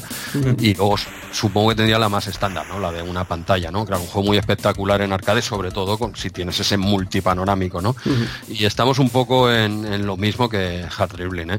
en, 8 bits muy muy justito, aunque en C64, ya lo comenté, en, su, día no podía, decir, no podía decir la verdad porque yo defendía la versión de Amiga, que es horrorosa. en, este caso es mejor la versión de, de Commodore que la de Amiga, ¿eh? ojo. ¿eh? Ojo, aquí supongo ya no, los becarios aquellos ya estaban en la calle, entonces ya cogería la gente de, para hacer las versiones de Commodore que como Dios manda, ¿no? Y, bueno, en, justito, muy, muy justito en, en 8 bits. Y, bueno, y en, Amiga, pues en este caso es que es incluso peor. Pero claro, yo le ponen un 6, es de los más bajitos ¿eh? en este, mm. en este pista de pruebas. Mira, de, este juego a mí me gusta hacer siempre un comentario al respecto para que la gente se haga una idea. La tarea titánica que era meter una recreativa, según qué recreativa, en el, en el ordenador, ¿vale? La recreativa original lleva, esto lleva una placa, una Sega I, y la Sega I lleva un Z80 a 4 MHz, es decir, lo mismo que un Astro CPC, solo para gestionar los chips de sonido. Es decir, el procesador principal son tres Motorola 68000. Señores, si tú ves la recreativa original, que es frenética, muerte, pega unos giros de que si tal, que te hace además lo del, eh, te hace como peralte en la carretera, ¿no? Que te coge así, te inclina el coche joder, cualquiera mete esto en una máquina de 8 bits y estamos teniendo en cuenta de que esa máquina original, el procesador que tú tienes para hacerlo todo en un CPC, un Z80 4 MHz, la máquina original lo usaba solo para gestionar los chips de sonido. O sea, cualquiera mete esto fácilmente en una máquina de 8 bits, es que no, es que no hay cojones. Y aún así, a mí me parece mucho mejor juego que el, que el Hard Driven y le han metido un 6, un punto menos. la gente menos, pero esto que comentabas de estos girar, esa inclinación que hacía el arcade y tal, es una, una de las muchas cosas que, que suprimieron en 8 bits. Y yo creo que este juego no llega, no, no llega. Y, a 8 bits no llega. Y, encima me dices que la versión, en este caso la de Amiga, es incluso peor. Eh, no sé, yo creo que es un quiero y no puedo. Este es para disfrutarlo en arcade, el que tuvo la suerte de disfrutarlo en arcade. Mm, no sé, Andreu, ¿tú qué opinas? Sí, sí, no, básicamente eso, la versión de Commodore 64 sí que hicieron un trabajo digno porque se limitaron a hacer un juego. El resto de versiones intentaron reproducir quizá este efecto de la carretera con, este escalado eh, complicado. No, yo creo que aquí tienes que ser consciente de que esto lo tienes que adaptar y tienes que hacer un juego de carreras de boogies pues con, lo que pueden hacer los 8 bits. Y en ese sentido, pues en Commodore 64 acertaron y en el resto de versiones intentaron hacer algo como en la de Amiga y no, no lo consiguieron porque es un juego que es incontrolable tanto con ratón como con, joystick es, realmente incontrolable. Entonces no se hace nada divertido. No, no, este juego tenía, tenía gracioso cuando tú cogías una curva eh, al menos la versión de 8 la de CPC que la que yo conozco, en el Power Drift, cuando tú cogías una curva, el coche, el spray giraba en el sitio donde estaba, ¿no? Hacía lo que es la, inclinación del, coche, la rotación, como para hacer como que estás cogiendo la curva, pero quedaba súper antinatural, quedaba súper gracioso, que lo decía como, pero, pero ¿cómo está cogiendo esa curva así, con, con la inclinación que tiene el coche, que te va a matar? No, no, oye, pues eh, ahora, mira, lo hemos tenido claro, ahora nos queda mucho más claro después de la explicación de Chema, evidentemente pasar ese maquinón con mm. tanta tecnología, pasarlo a un 8 bits, no llegas. Entonces mm. la opción es lo que has comentado tú ahora, ¿no? Pues oye, más vale ceñirse a lo que puedes dar mm. y ya está. Quiero decir, no, no es que no vas a poder imitar eso y quien lo imitó, lo intentó, pues fracasó. No, ahí, ahí se quedó, ¿no? Le ponían un 6. Bueno, Siguiente juego. Siguiente juego, Turbo Outrun, la segunda parte del de, Outrun. Bueno, eh, no sé. bueno, el bueno lo ha dicho todo. ya, y, pasamos al siguiente juego. Sí, voy a empezar por, por, la recreativa, que la recreativa para mí me gusta más eh, el Outrun original, a pesar de que este técnicamente eh, mejora con colores más vivos, eh, tenemos ya fases diferenciadas, o sea, se trata de, aquí recorrer a Estados Unidos y así como el otro era un sin parar eh, hasta que llegas al final de todo, pues este van habiendo etapas divididas en cuatro también checkpoints cada, cada etapa. quizá técnicamente la recreativa está mejor que la primera, pero para mí a nivel de jugabilidad empeora por el punto de vista. No sé a vosotros, pero a mí el coche eh, han elegido un punto de vista quizá más bajo. Entonces me tapa la carretera, me tapa los, eh, los contrincantes, el resto de, coches y de obstáculos incluso que van apareciendo por aquí. Pierde la gracia también de que no eliges el, el camino que tenía, era un poco la gracia de, de Outrun. Sí. Y entonces lo veo como, como un juego que, que sí, quizá han mejorado los gráficos, han mejorado la velocidad, pero se juega peor por este punto de vista. Y esto es lo que sucede también con, con las versiones de, de 8 bits. ¿eh? La versión de Amstrad quizá mejora un poco los gráficos Ya, ref- ya respecto a Ya Outrun, respecto a Outrun, pero y introduce la música, eso sí, ¿eh? ganamos la música en los 8 bits. Esta vez me- te me has adelantado tú, que era uno de los puntos que iba a comentar de este, que es de, de- de los juegos de, de conducción de CPC que tenía música durante el juego y que, hombre, le quita un poco la gracia que no tenga los efectos de motor y tal, pero, Sí. hostia, el tener música y no tener... Es Sí. que ha- había algunos juegos que el efecto de motor en vez de aportar quitaba. Era un Sí. coñazo todo el rato ahí metiendo matraca, ¿no? Y en este ese, ese punto era positivo. Sí, aquí falla, ¿no? Que no tenga el sonido del derrape o de la aceleración, pero, pero yo creo que ganamos. Con la música en este sentido sí que se gana. Es lo único prácticamente a mí que, que mejora. Bueno, a ver, 8 bits. Ostras, es que la versión de Outrun era muy mala, ¿eh? Quizá esta, pues, esté un pelín mejor, pero, pero vamos, no, no sería de mis juegos favoritos de, de coches. No, no. Chema. Bueno. Una cosita que añadir de, de- bueno, bueno, que, que me No. preparo. No mucho más del Turbo Run, la verdad es que yo el, el juego lo tuve original de la época ¿Mm? y era de esta serie que sacó al final juegos de Sega que venían de, de ¿cómo era? Música 1 o Musisol o una cosa así, que eran un formato un poco diferente, que las portadas venían como con un recuadro rojo, que sacaron así este y algunos juegos más, y esas cintas eran una calidad de mierda y dejaban de, de- dejaban de funcionar muy rápido. Y yo creo que este la habré jugado en la época 5 o 6 partidas y, después dejó de funcionar la cinta. La tengo todavía la puñetera, pero encima de- tengo ese recuerdo nefasto de que la, la- la cinta dejó de cargar muy rápido.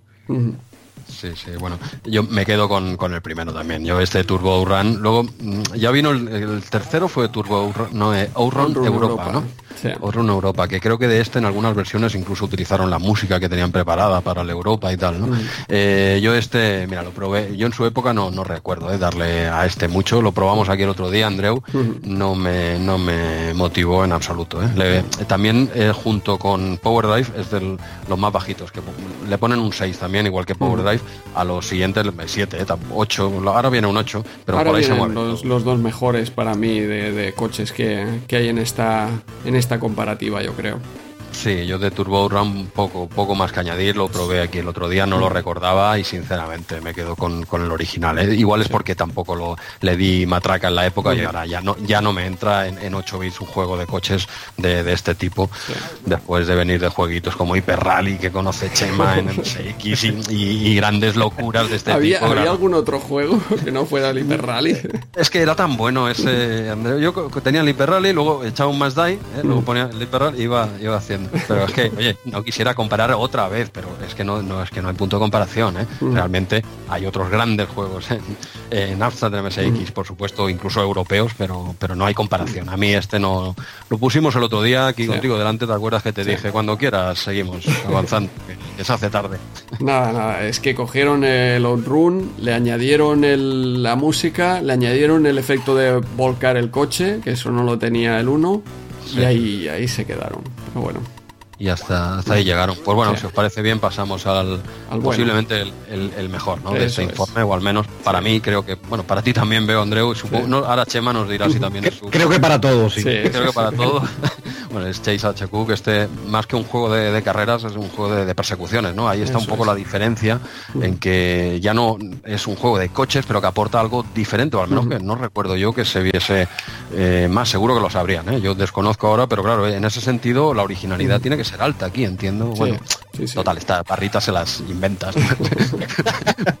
Pero, bueno, en, realidad, en realidad lo grande de CHSQ, más que el hecho de la introducción de esta mecánica nueva o, alternativa, digamos, ¿no? del tema de la persecución y tal, es que cuando tú te pones delante de la versión de 8 bits en, delante de la máquina, eh, estás con un juego que da sensación de velocidad. Es un juego que, que tiene intención todo el rato, tanto eh, lo que son los efectillos sonoros del motor como lo que es la, eh, la, traslación del movimiento en la pantalla y tal.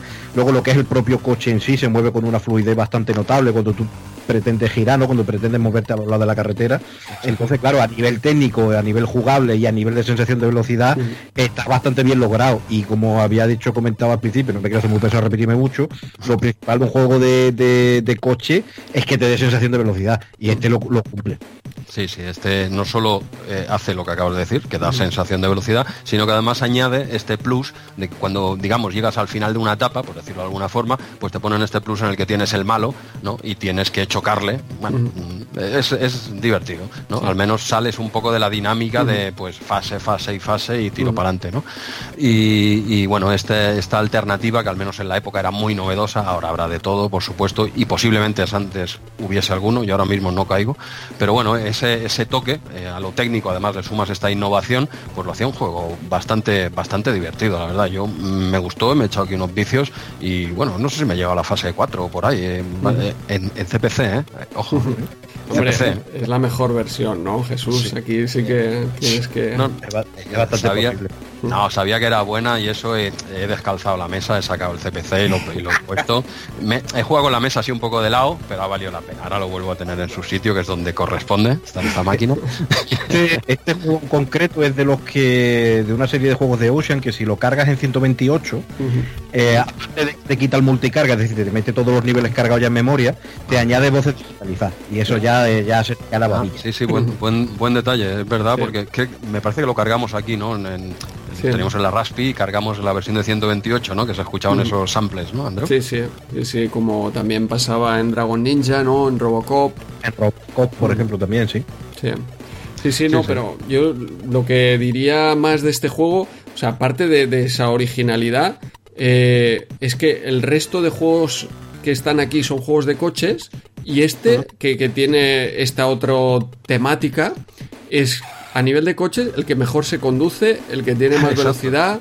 O sea, el resto están intentando hacer solo coche y este que intenta hacer otra cosa hace el coche mejor. Porque es un juego que se controla súper bien el coche, puedes esquivar, se hace divertido, la velocidad. Y es increíble que, técnicamente estos hayan logrado mm, todos estos detalles cuando el resto lo único que tenían que hacer era eso.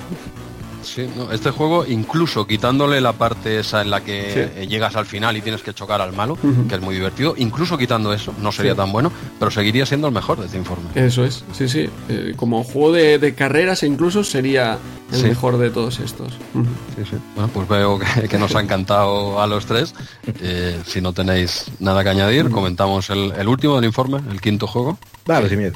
Eso es, tenemos aquí a Continental Circus, ahora sí, pues un Fórmula 1, una competición de Fórmula 1, un juego que también yo diría que la versión de Amstrad en 8 bits es la, más meritoria, con unos gráficos muy buenos, una sensación de velocidad decente, también con, música y efectos de sonido, todo junto en este juego, música además de, de Ben Douglas, o sea que, muy meritoria. Un juego que yo creo que en Amstrad era bastante divertido. Tiene esta peculiaridad también de que puedes quemar el motor, puedes destruir el coche, ¿no? A base de darte golpes, se va quemando el motor, tienes que meterte en boxes. Te salían, los, te salían los payos esto con el extintor ahí que te lo has cargado. Eso es, te podías meter en boxes y entonces venían ahí a repararte el, el coche. Bueno, la, versión que probamos allí en tu casa, Jesús, que era la de MSX. sabía, sabía que lo ibas a sacar.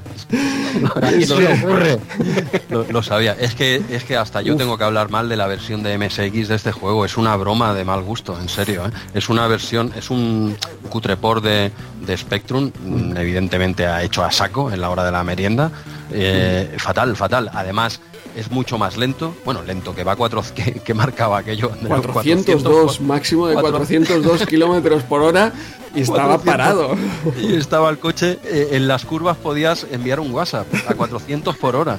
era una pasada, una pas lentísimo, o sea, es coger la versión de Spectrum a, peor, ¿eh? a mucho peor, por supuesto. ¿eh? La de Spectrum tiene un pase, ¿eh? que la, he probado, es, una maravilla pero tiene un pase. Pero la de, la de MSX aquí está hecha a mala leche. ¿eh? Yo creo que esta, esta versión la hizo un CP0, porque, porque es espectacular. A mala leche, no porque no sepan, ¿eh? decir, para joder, porque es horrible. Y luego ya, para colmo, el silencio absoluto, como en Alien, ¿sabes? Como, en Alien. pero, te, voy a decir una cosa, te voy a decir una cosa, lo de silencio absoluto en este juego, igual es una ventaja, porque el, ruido que tiene en CPC cuando adelantas o te adelantas, a mí me pone de los nervios, tío.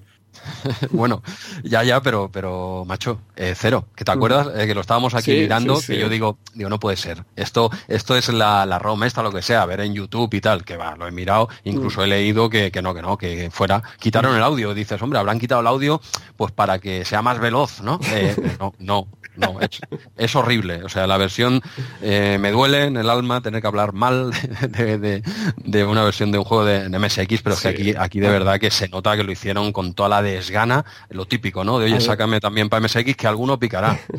Además que es que es una versión de New Frontier, sea que también no sabe mal, ¿no? Hablar de hablar mal de, esta conversión. Lástima, supongo que tendrían sus razones, ¿eh? seguro que es lo que dices tú.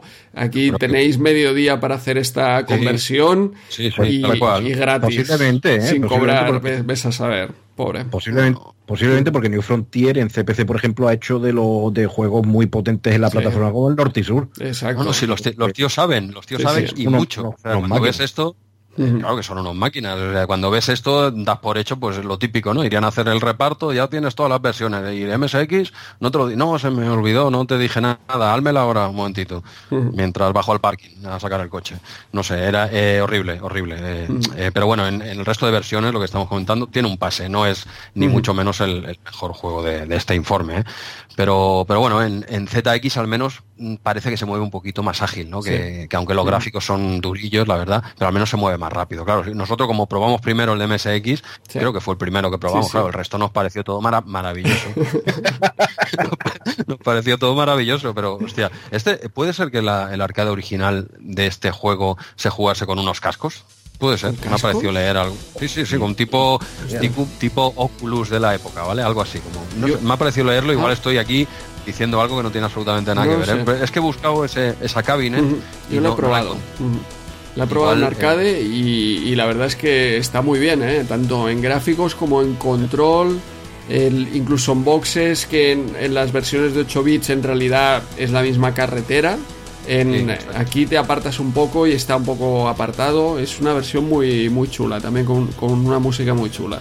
Pero no, no sabía esto de la cabinet o así. No, no, quería, os lo quería preguntar porque me ha parecido leerlo en algún sitio que había la opción de, esta cabinet con, una especie de cascos, ¿no? que me extrañó mucho en esa época y tal.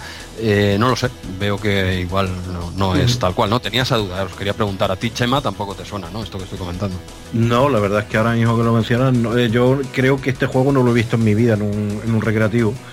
Así que no, no, me suena, la verdad bueno, nos quedamos con la versión de arcade entonces que ha probado Andreu en su casa, es lo que más nos acercamos al arcade, ¿no? En la época no, yo no recuerdo haberlo visto, no sé si por algunos de los que frecuentábamos, Andreu, este estaba. No, no, no lo recuerdo tampoco.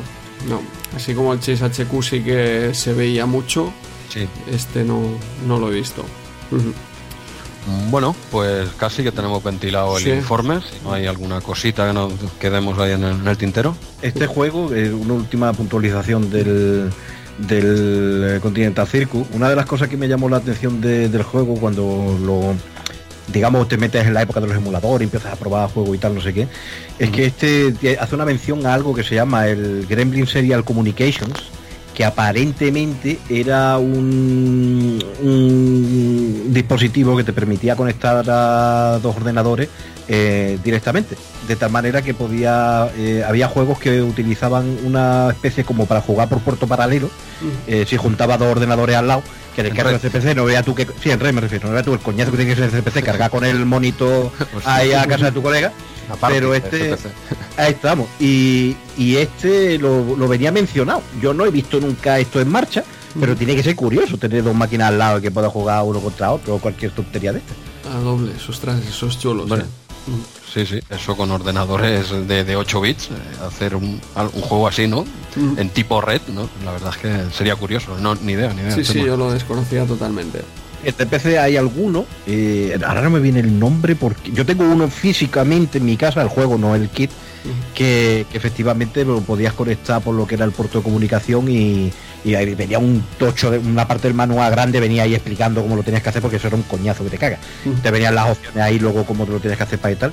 Este en concreto, el, el Continental Circus, yo no lo he visto nunca en marcha, pero viene mencionado el, kit este de, conexión de, de y no sé, ah. me, ha llamado la atención. No sería, no sería que igual un CPC solo no puede, no te lo puede mover. y son, pregunto otra vez desde la ignorancia, Chema, es que no, se puede no se puede preguntar nada en este programa. Tú has hecho la prueba empírica, ya has probado la opción. Pues, es que, oye, no, ni, ni en mi programa puedo decir nada. bueno, oye, una curiosidad que, desconocía, ¿no? Estaría guapo verlo, si, si eso es así. ¿eh? Bueno, pues damos como vencedor a Chase HQ y avanzamos. Totalmente, totalmente. Por unanimidad, ¿no? Creo que no hace falta votar, ¿no? Claro, coño. Y ahora vamos a uno de los eh, juegos muy divertidos, a mí me gustaba mucho, este Emilio Sánchez Vicario que tenemos aquí en la página 40, eh, un juego, un simulador de tenis, que yo también tuve en original en el momento, me gustaban mucho los juegos de tenis. Y este la verdad es que en el momento que me llegó, eh, cuando lo probé, la primera impresión fue un poco de decepción por este sistema de control donde cuando has golpeado la pelota llevas a jugador, cuando el, contrincante golpea la pelota entonces empiezas a llevar el punto de mira y lo que haces es seleccionar el tipo de golpe, si quieres hacer cortado, un drive normal o un globo. Es cuesta, cuesta de, hacerse al, al sistema de control. Reconozco que la primera impresión no fue buena, pero pasado ese primer momento de shock, esto no es lo que, lo que esperaba o lo que quería, eh, ponerte a jugar y ponerte a controlarlo y adaptarte al, juego, adaptarte a este sistema de control, me acabó gustando y la verdad es que técnicamente está muy bien. Figurat siempre, ostras, a nivel técnico cumplía perfectamente. Aquí tenemos incluso voces digitalizadas, el movimiento es perfecto, además incluso en modo 1 en Amstrad CPC con solo cuatro colores, el juego cumple gráficamente, a, mí me gustaba mucho. Además, eh, Chema, has tenido recientemente ahí a Antonio Antúnez, ¿no? Que vino a comentarlo a CPCeros. Efectivamente, y, otro que también es muy fan es Anjuel de los Mojon Twin. es un juego que, como tú dices, la primera sensación cuando lo tiene es, hostia, qué complicado, ¿no? Porque al principio sí que es verdad que tú estás acostumbrado a que tú mueves, tú quieres mover el jugador y ir con el jugador a la pelota. Y cuando llega la pelota, darle al botón. Sin embargo, una vez que le coge el truco, y la verdad que le coge el truco rápido, al menos yo se lo cogí relativamente rápido, eh, sí que te hace una cosa que a mí me gusta mucho y es que te evita el síndrome del momento exacto. ¿Qué es el síndrome del momento exacto? El síndrome del momento exacto es que tú, el típico juego de tenis, que mueves al personaje, llegas a la pelota y le das al, le das al botón para dar el golpe de raqueta un milisegundo antes de tiempo y la mandas a tomar bien. ¿Sabes lo que te digo? Sí, sí. Entonces, como este te hacía el golpe automático, eh, obviamente no es tan fácil como suena porque en las instrucciones te lo explican que dependiendo de lo forzado que llegues a la pelota, tiene más precisión o menos donde tú has dicho que vaya, pero como no tenías que estar atento de darle al botón justo en el momento en el que tuvieras que estar al lado de la pelota, te quitaba mucho golpe malo que en otros juegos dices tú, no coño, yo le he dado bien, que esto no es que me, no me está haciendo caso el juego, ¿no? Y lo cambiaban por este por esta cosa, ¿no? De que tú te tenías que anticipar más o menos dónde iba a ir la bola, porque cuanto más holgado llegara, más exacto iba a ir donde tú pusieras el punto de mira. Al final, lo de los cambios de de golpes y tal, yo no lo usaba. Yo usaba el drive directo y tenía un truquillo que básicamente era ir siempre con el jugador al centro de la pista, siempre al centro, y tener puesto el punto de mira en la esquina atrás, lo más atrás, lo más a la esquina posible, digamos, del lado donde yo creo que va a ir mi jugador. Entonces, tú hacías un peloteo semilargo y en algún momento el contrario, te intenta de, venir a la reparación a volea, tú le hacías un passing show y se lo comías. Efectivamente. No, no, es un juego, ciertamente este tipo de control yo no le di en la época al, Sánchez Vicario, en el que participa su hermana en la portada, como colaboración estelar. No, le di en su momento. Dime, dime, Chema. Lo que ha quedado clarísimo de que, que sé ya, tío. Si la gente no lo recuerda, que lo ponga, ¿eh? te, ríes. ¿eh? Yo lo tenía la duda y luego cuando hemos comentado eso al principio, digo, hostia. Pero bueno, e, ese tipo de control no lo probé en la época y ahora se me ha hecho muy cuesta arriba. ¿eh? Sinceramente, este eh, no, digo que sea malo ni mucho menos y de hecho tiene muy buena puntuación. Ya Micromania le pone un 9 y donde consultes este juego mm, lo pone muy arriba. Es un, Está claro que es un gran juego, pero está claro también que has de echarle su ratito para, para jugar. Es lo que hemos comentado ya con otros juegos, ¿no? Son los juegos buenos suelen ser los que igual de un principio, si te cuesta, pues igual no es que sea tan malo, igual que requiere un cierto esfuerzo por tu parte y aquí, claro, no estamos acostumbrados a este tipo de control de juego que era como en dos perdona, en, tres partes, ¿no? El tipo de golpe, la situación de tu jugador y la colocación del golpe, ¿no? Requiere una cierta agilidad mental, ¿eh? Porque claro, vas de dónde pongo el jugador, dónde voy a tirar la bola y cómo voy a tirar la bola, con qué tipo de estos tres tiros que, has comentado tú antes, Andreu, la puedes colocar, ¿no? Eso requiere, pues, bueno, pues eh, echarle un ratito, al principio no dar una, y, luego vas avanzando. Yo entiendo, entiendo, no he llegado a ese punto, lo he probado y me ha costado mucho. Entiendo que una vez tienes controlado eso, tiene que ser un gran juego, porque se ve, se ve, pero requiere ponerse, bueno, pues típico, ¿no? Como un kickoff, ¿sabes? Que si no has jugado nunca y echas cinco minutos, dices, bueno, esto es una mierda, ¿no? Claro, es que requiere, requiere horas de vuelo, claro, requiere horas de vuelo, y este es de los que no sé si horas, pero, pero vamos, a la primera, en la, primera partida yo estoy convencido que no te va a gustar. Te, te, vas a llevar una mala impresión, pero mm, doy por hecho que no he llegado, pero doy por hecho que una vez te pones con este juego tiene que ser muy bueno. Vosotros dos veo que lo disfrutasteis ya escuchando ya me queda claro, ¿no? Lo que ya sospechaba, ¿no? Sí, porque la mala impresión es porque no es lo que realmente esperas. Tú quieres mover y golpear pero, pero como golpea solo, que es lo que dice Chema, entonces eh, no es como esos juegos de tenis que no das ni una. El match point hasta que empiezas a poderle dar a la pelota o que entre eh, necesitas muchas horas. Aquí, bueno, si llega el jugador, eh, le dará seguro. Y otra cosa es que la hayas colocado donde quieras o muy fácil para el otro jugador. Entonces es un poco ir mejorando esta coordinación de ahora muevo al jugador, ahora muevo la mirilla, ahora el jugador, ahora la mirilla. Y cuando llegas a esta coordinación, porque, porque puedes llegar, porque los peloteos eh, pueden ser largos, porque no, no, no te equivocas a la hora de no darle. O sea, pierdes porque o no llegas o la envías tú mismo eh, donde no toca. Que, ya, ya, ves claramente, no es como otro juego de tenis que, que, decía Chema, ¿no? Ostras, yo le he dado bien, ¿por qué no ha entrado? ¿no? Aquí ya ves, es que no ha entrado porque la mirilla la tenía directamente fuera del campo o es que ha llegado muy justo y, la, y yo estaba ajustando demasiado a la línea. Normalmente suele ser eso, que estás ajustando, ajustando al máximo, porque como tienes una mirilla, tú obviamente quieres que llegue lo más a la esquina posible, lo más puñetero, y si llega forzado a la bola, pues obviamente la bola no va exactamente a la mirilla, va un poco al lado y se te va fuera. Aparte, este juego tenía también una cosa interesante, y era que los rivales tenían patrones un poco diferentes, ¿no? según con quién te enfrentaba, había algunos que eran más agresivos, otros que eran menos agresivos, otros que eran más compensados.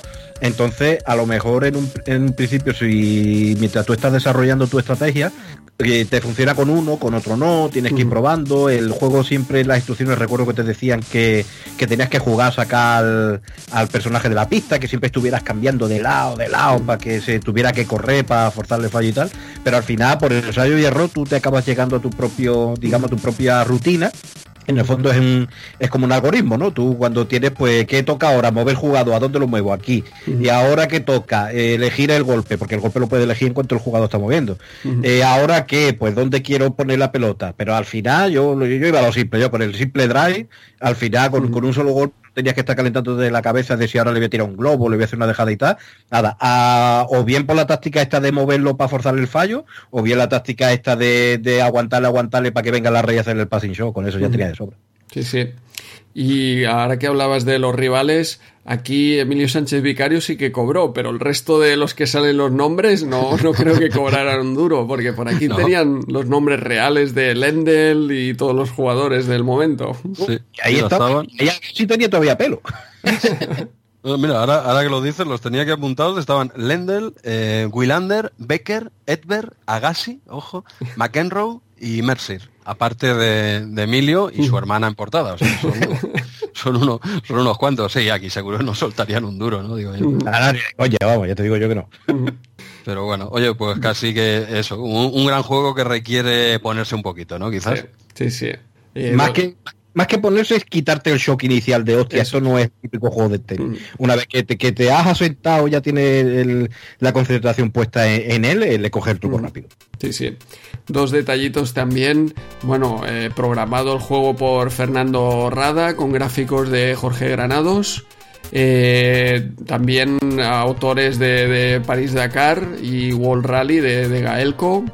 Y finalmente Equipo Medina Spain, que esta gente pues hicieron también el Frey, Sir Frey y habían compañía. hecho, exacto, sí, sí. Y que la versión de Amstrad tiene esta opción para elegir monitor verde o monitor color. sí, sí. Cierto. Curioso. No, no he probado esto de monitor verde, ¿lo habéis probado vosotros? ¿Qué tal se ve? Eh, No, yo no lo he probado, ¿no? Siempre tuve monitor en color, así que no lo he probado en verde, pero entiendo por dónde van los tiros.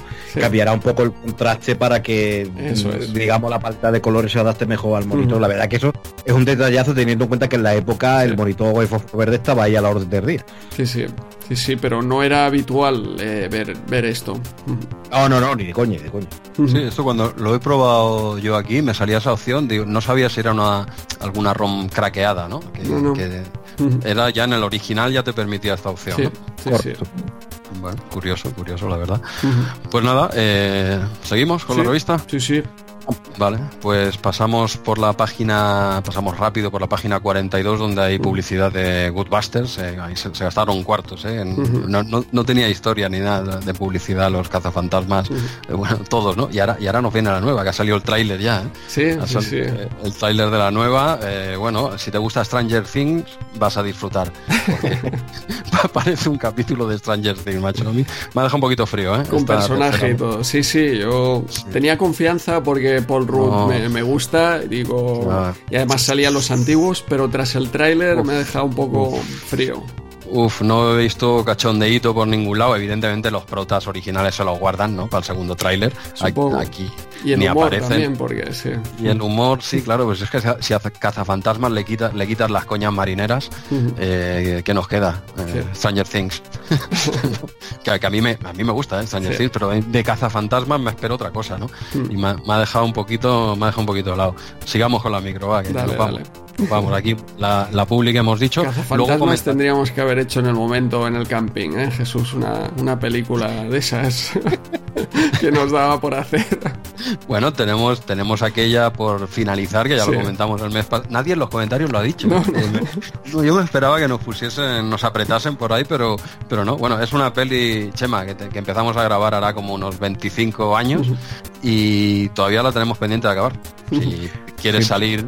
Si montáis alguna parado- paradoja temporada o algo de eso, pues que la guay.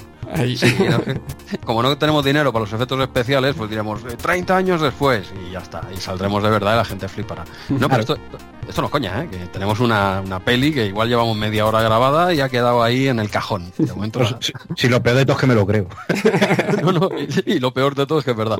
Eh, pero bueno, eh, amenacé al staff original que vimos en Retro Barcelona el Sí. otro día. Con, a, mi, a la mitad del staff original lo vimos allí, les, les amenacé con sacarlo en Twitter. ¿eh? Sí. Alguno me miró así raro y tal. Sí, no, bueno. hubo, no hubo buenas reacciones. No, bueno, que se preparen porque esto es lo que viene, ¿eh? O sea, está Cazafantasmas 3 y la película que se llamaba El mundo es un Kleenex. Si no- ¿Te acuerdas?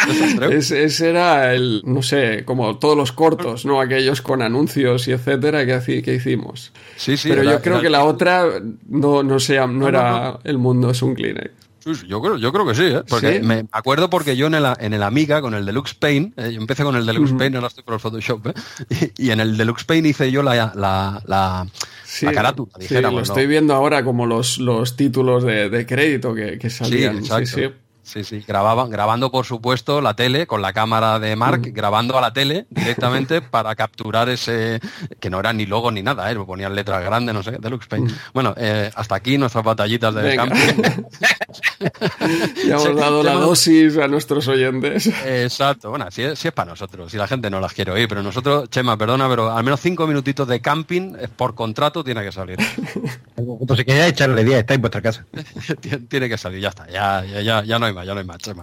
Eh, Goodbusters, eh, luego comentaremos brevemente el juego Sí. más adelante, ahora es simplemente la portada toda página, un póster se puede recortar perfectamente y colgarlo a día de hoy.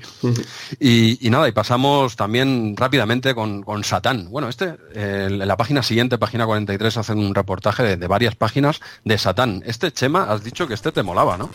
Sí, hombre, esto es pepino. Este, además, es de estos típicos que te encuentras de buena primera y no tienes ninguna idea preconcebida y, te- te- te impacta, ¿no?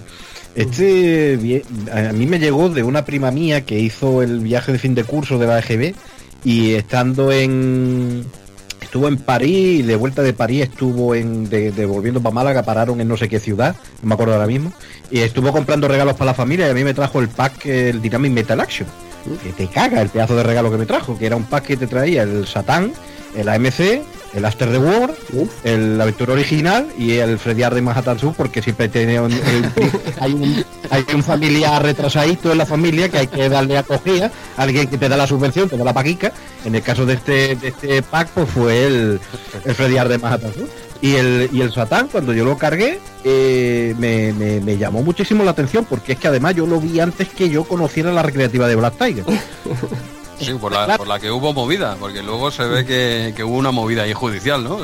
Es que no me extrañaría, que de, es que- Sí, sí, la- y de hecho parece que la ganó Dynamic, me, me suena que no... Por, por lo que he leído yo, se ve que sí que se les eh, se les acusó de, de plagio y tal, y Dynamic dice, hombre, ¿qué me estás diciendo? Sí. Sí que no sé, ¿qué me estás contando? no Yo sí que nos hemos fijado un poquito, así de reojo, en, en el arcade. Esta gente siempre hacían lo mismo, se iban al, al recreativo que tenían debajo de la torre, cuando estaban ya en la torre Picasso, Sí, se, torre seguro, Picasso ¿eh? creo que era, la torre que fuera donde estaban, se iban al, al recreativo a echar un rato para despejarse la mente y cuando venían, venían ya con las ideitas. Claro que te digo, No, pero es que es, es brutal. Yo el Black Tiger este no, no lo tenía, no lo conocía mucho, ¿eh? Y me, a, a raíz de leer esto, que luego resulta que no llegó a más, yo entiendo que o Dynamic soltó algo de pasta, o bueno, la excusa de Dynamic es que decían, bueno, sí que nos hemos, eh, no sé, un poquito, nos mira un poquito la máquina de rejo, pero solo para la fase 1. Eso es cierto, correcto. Entonces, claro, yo este este juego tú te lo encuentras que no lo no lo había yo no conocía la máquina original, entonces era súper súper guay, ¿no? Tenías que el tío que se iba por ahí podía trepar y podía saltar de un lado a otro y tenía diferentes enemigos, lo ibas matando, te iban dando cosas, te daban monedas, te daban para recargar la vida, tenía tal y la gárgola puñetera esta que salía siempre por ahí dando por saco, luego llegabas al final y te salía el, el, el esqueleto este de como de dragón o de dinosaurio que tenía el cuello largo o que tenías que ir dándole los castañazos y tal y como juego de como primera carga como juego de, de puesto de un arcade plataformero de acción Sí, en plataformas total, sí. acojonante, vamos, a mí el juego me, me voló la cabeza. No es, no es mi favorito del pub porque también me la voló el, el After the War, pero el, el juego a mí le metí, le metí una, una cantidad de horas y, y con esta, esta inocencia de niño yo nunca había nunca me había terminado la primera carga y este en concreto nunca conocía a nadie que tuviera, ya te digo, yo la revista tampoco le, le daba mucho tiempo, yo estaba bien copiando los pokés en la biblioteca, nunca piqué el código de, de la segunda y este juego yo nunca en la época jugué a la segunda parte. Si quieres, si quieres te lo digo ahora, lo tengo aquí apuntado, ¿eh? No, si esto ya, ya, de- ya de mayor sí lo he visto, en la época. ¿Es ese de que era 01020304? Ahí, ahí. tal cual. Ostras. Sí, sí, sí. Pero sin Sí. em- embargo, sí que luego me he dado cuenta de que en realidad la primera, la primera carga eh, son tres monstruos los que tiene yo me llegaba al tercero. O sea que me, me mataba justo el último antes de, la, la fase que ya es, ya es mala sombra también, también es mala follada, como decimos aquí en el sur.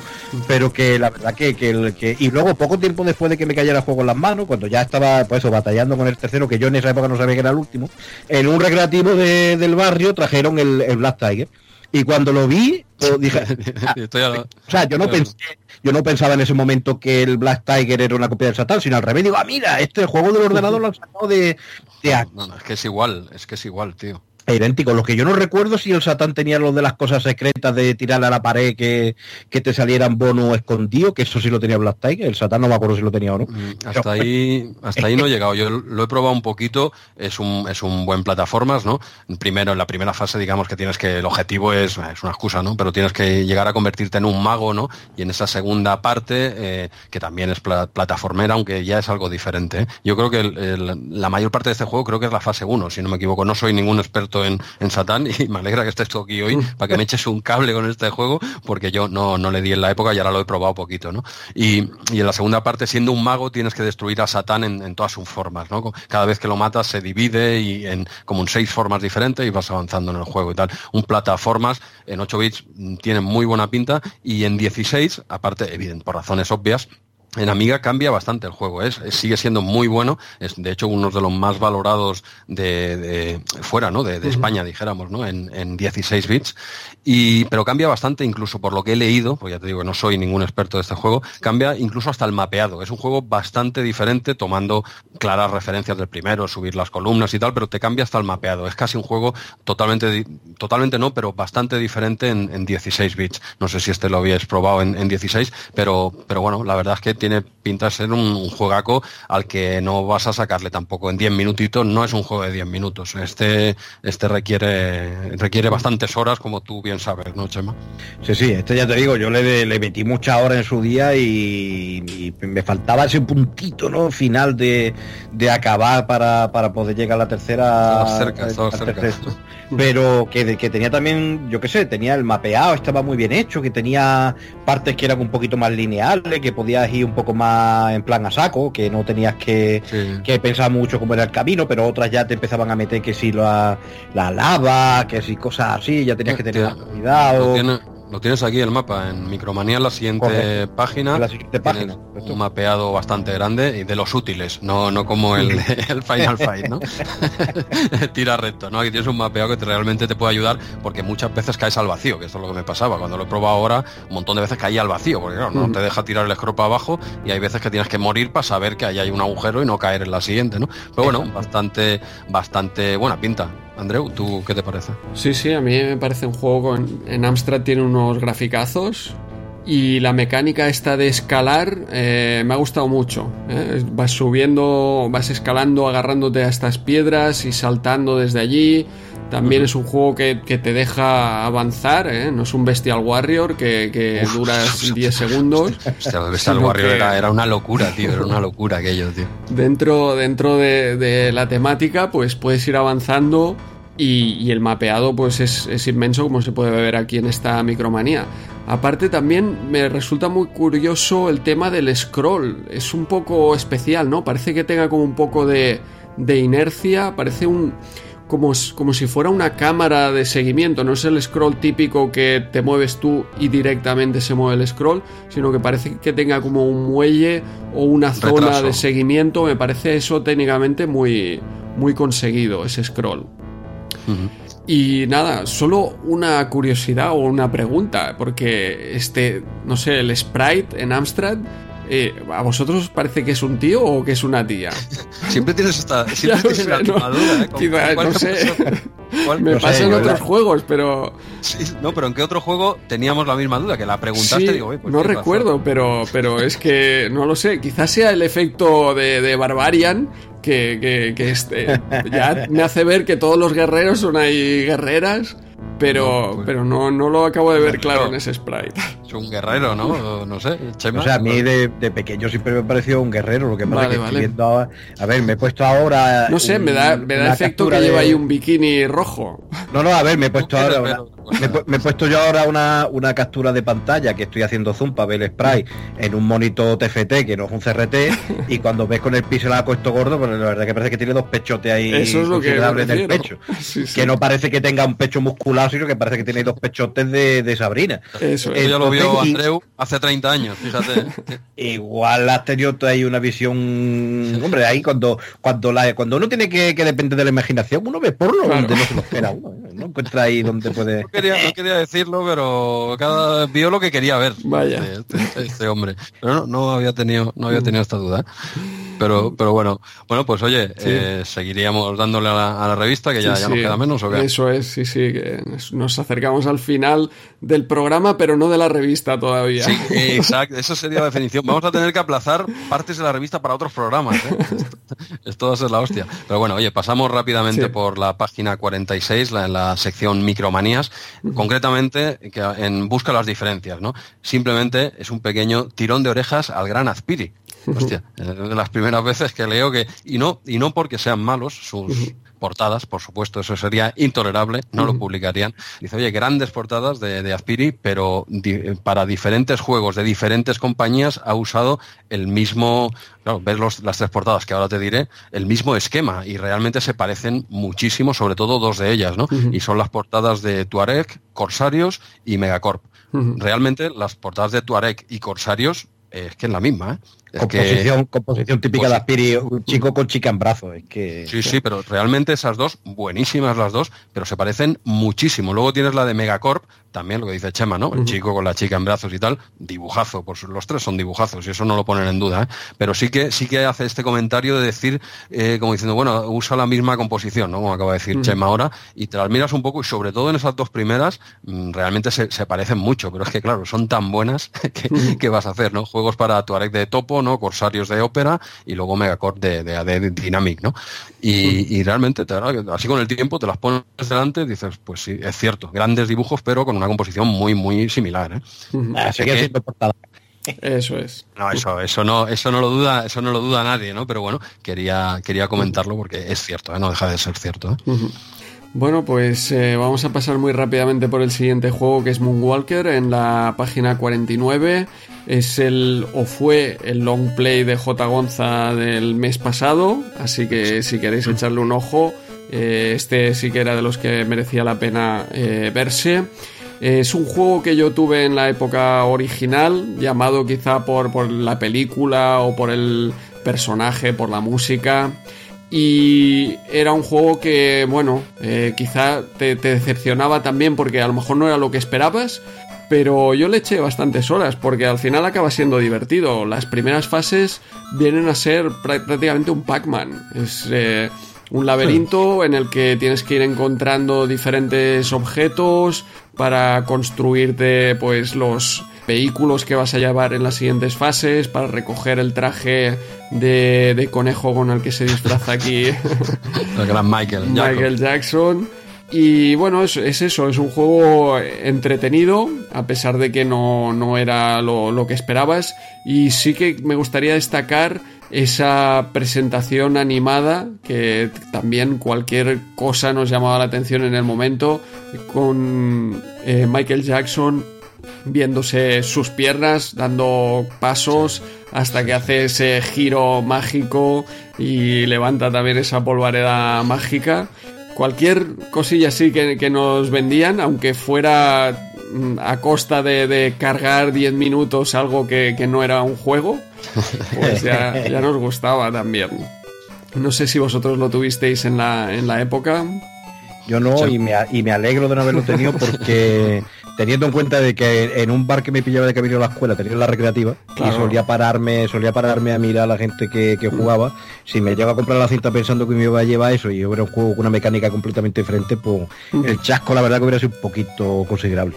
Claro, porque Moonwalker de, arcade es otro juego. Sí, completamente. Es, un beat, es un, era un beaten si no me falla la memoria.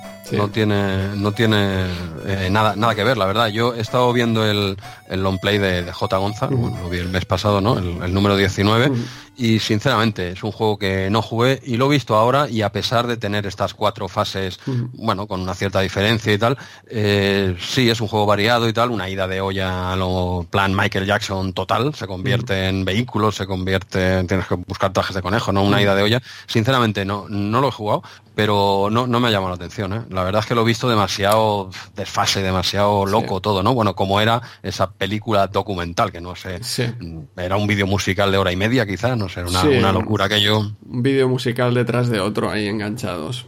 Tal cual. Pues no, no me ha llamado mucho la atención, ¿eh? quizás es porque no, no lo probé en la época, ¿eh? pero sinceramente viendo el long play de J. Gonza, eh, no porque no lo haga bien, porque es un maestro este tío, no, pero no, no, no me ha llamado, no me ha llamado la atención este juego, ¿eh? sinceramente. Yo creo que el problema es que esperábamos la recreativa, yo creo que es lo que me pasó Claro. a mí, ¿no? Yo me lo compré por, por la música o por esperar como la recreativa. Y, no es así, es un juego totalmente diferente. Cuando lo asumes, pues dices, bueno, va, vamos a pasar un buen rato y al final como videojuego es entretenido, ¿eh? No es ni innovador ni nada. Pero bueno, eh, un Pac-Man no, no deja de ser entretenido. Me parece que Bisarma también tiene alguna historia, ¿no? Con este juego le tiene bastante cariño. Ahora no estoy seguro. Puede, puede, puede ser, lo, lo desconozco, ¿eh? le, le preguntaremos en directo, lo, lo veremos de aquí a poco, ¿no? Eso sí, es, no, sí, no sí. digo- no digo, más novedades, más novedades para... ¡Spoilers! Más spoilers para 1900. de- Estamos diciendo un montón de cosas que igual luego no cumplimos ninguna, ¿eh? Nosotros vamos tirando la caña, vamos tirando la caña, pero sí, sí. eh, Bueno, está, eh, sí, más o menos estas cosas que hemos lanzado aquí, una pista, está, están atadas, casi atadas. Están atadas con Sarma y con, y con Jorge, pero bueno, igual no es en RM30. Venga, va, No. venga, no digas más, no digas más, no digas más. ya se verá, ya se verá. Sí. Bueno, pues solo, eh, sí, solo acabar con este juego muy, muy rápidamente porque habéis mencionado la recreativa y he recordado esa anécdota de cuando en Sega estaban desarrollando la recreativa y Michael Jackson se pasaba mucho por allí porque de hecho es el que compuso ¿no? la música de, de Sonic eh, o de qué creo que, que no salen los créditos ahora no estoy seguro si es Sonic o es otro juego de Sega Era, era Sonic 3, si no me falla la Sonic cabeza. 3 ¿no? Pero ha habido, ha habido muchos rumores al respecto y Sí. creo que recientemente salió un artículo que aclaraba mucho las cosas, pero si no me equivoco lo tengo en la lista de pendientes por leer Ah. y guardado y todavía no lo leí. Pero era, eran rumores que había y de hecho hay algún vídeo en YouTube que compara Eso canciones del Sonic 3 Ujú. Con canciones de Michael Jackson y puedes ver que hay ciertas fases en las que tenía pues estos samples de, ¿no? El típico sample que se va repitiendo, que luego te sacaba la canción de Michael Jackson y que estaba esa parte que era sample en una parte de la canción. Y de ahí, digamos que se había hecho muchas muchas pajas mentales, ¿no? De lo que podía haber sido la colaboración de él. Se hablaba que, que al final no firmó la banda sonora porque salió el escándalo de los niños y todo el tema.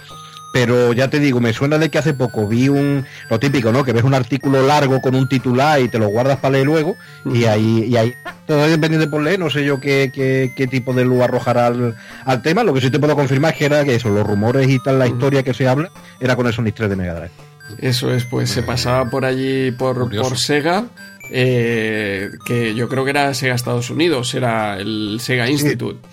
El Sega de Estados Unidos. Oye, eh, hay que tener en cuenta que Michael Jackson era un vicioso de cojones, ¿eh? en, el- en todos los sentidos.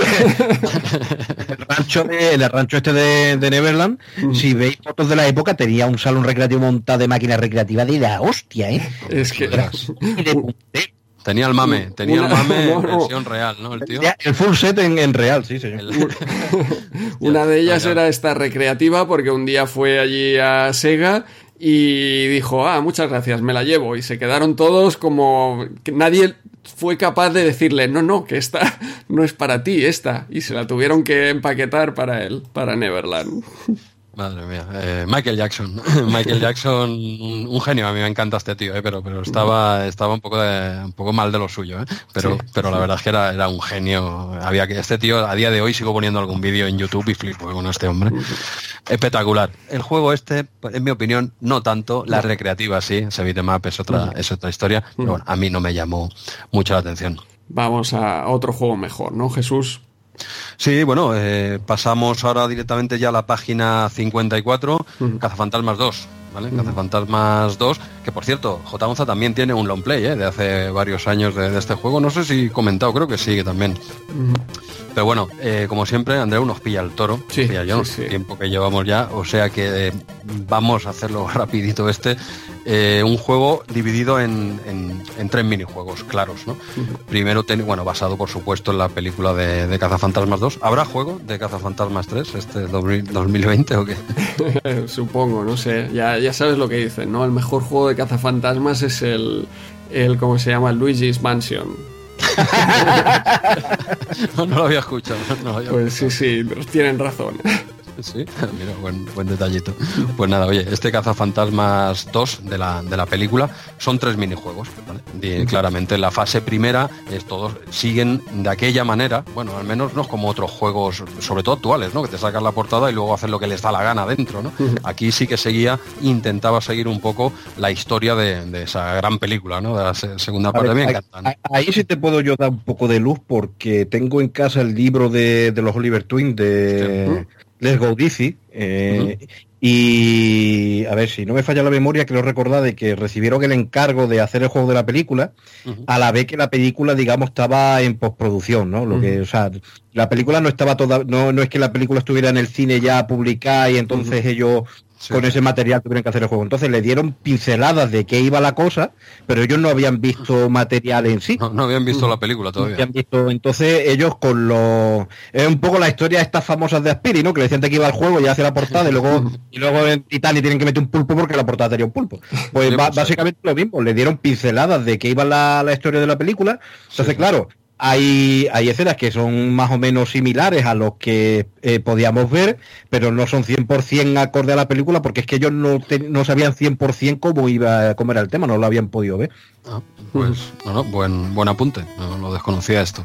Pero bueno, a, pesar de eso se acercan bastante al argumento de la película, incluso el juego tiene fotogramas de la película que entiendo que eso ya se pondría a posteriori o lo que sea, que tiene mucho mérito en, 8 bits. No esos fotogramas que nos encantaban las cargas extras que nos metían tiempo porque sí para mostrando Mira, un ejemplo. Sí, sí, pero la verdad es que sí, te tardarías lo que quisieses, pero te ponían un fotograma real de la película, aunque fuese en monocromo, pero, pero era un fotograma de la película de Cazafantasmas 2, ¿no? Con eso ya yo podía perdonar que cargase 10 minutos para enseñarme eso, ¿no? y ya está, ¿no? A día de hoy evidentemente lo ves con otros ojos, ¿no? Pero bueno, era un gran detalle que nos llamaba mucho la atención de críos. Y bueno, estas tres fases las diré rápidamente. La primera es bajar esas alcantarillas como en la película para ir a buscar este limo, ¿no? Para animar eh, a, la, a, la, estatua de la libertad, ¿no? Necesitaban como este moco, ¿no? Eh, con, que tenían que contagiar con la alegría de la gente, no sé qué historia, no hace un tiempecito que no, que no las veo. Bueno, en esta primera fase tienes que bajar verticalmente por, con una cuerda por unas alcantarillas, esquivando, bueno, más que esquivando, disparando a los fantasmas que te ataquen y tal, teniendo en cuenta que no te rompan la cuerda por la que estás bajando y matando a todo lo que se te acerque, ¿no? Si te rompes la cuerda, pues cae al fondo y muere, ¿no? Y vas recolectando ese, ese moco, ese limo, para bueno, esta primera fase no es muy complicada realmente. Luego, pasa, en la segunda fase, eh, vendría a ser como un juego de, naves, por decirlo eh, de alguna forma. por, decirlo de alguna forma. Así ya cambia totalmente la perspectiva, ya es en 2D. Eh, dije, bueno, el otro, por supuesto, es en 2D. Lo que pasa es que disparaba, no lo he comentado, también hacia el fondo. Disparaba con 360 grados, que es algo bastante curioso. Era gracioso, Sí, disparaba también hacia el fondo, ¿no? La verdad es que estaba bastante conseguido, ¿no? Y luego pasamos a esta fase en la que la Estatua de la Libertad va andando y tú llevas como dije, la antorcha, por decirlo de alguna forma, ¿no? Eh, un beatmap, dijéramos, lateral, en el que vas disparando ahí todo lo que se menea. Shoot em up, un Ah, perdona, shoot em up. Veo que estáis atentos. ¿Cómo sois los sugarianos? Eh? No, no perdonáis una. No, pero, esta, pero, esta, fase lo más gracioso casi más que disparar era cuando tenías que controlar a la gente de abajo que recogiera lo que había caído en el suelo. Sí que te los mataran, sí que te lo aplastaran y tal. Sí, sí, abajo los, no sé, los tres, los cuatro cazafantasmas en muy pequeñitos, un, un, spray muy, muy chiquitito en el que tienes que ir recogiendo todo, todo esto, pero rápido, porque si no desaparecía también, ¿no? Y era, era curioso, ¿no? Esta, esta segunda fase. Y luego pasamos ya a la, a la tercera fase, ya jugada totalmente en la versión de YouTube. ¿eh? Me encanta porque ahí no me matan nunca, y siempre avanzo y me, encanta. Y, y es, es, cambia también la vista, ahora pasamos a una vista isométrica, o sea que el juego la verdad es que aunque no tuviese muchas fases era bastante variado, ¿no? En ese sentido. Y aquí tenías que combinar eh, a los diferentes cazafantasmas para ir a matar al, al, al malo final, ¿cómo se llamaba este? El, el, malote de, de la pelea.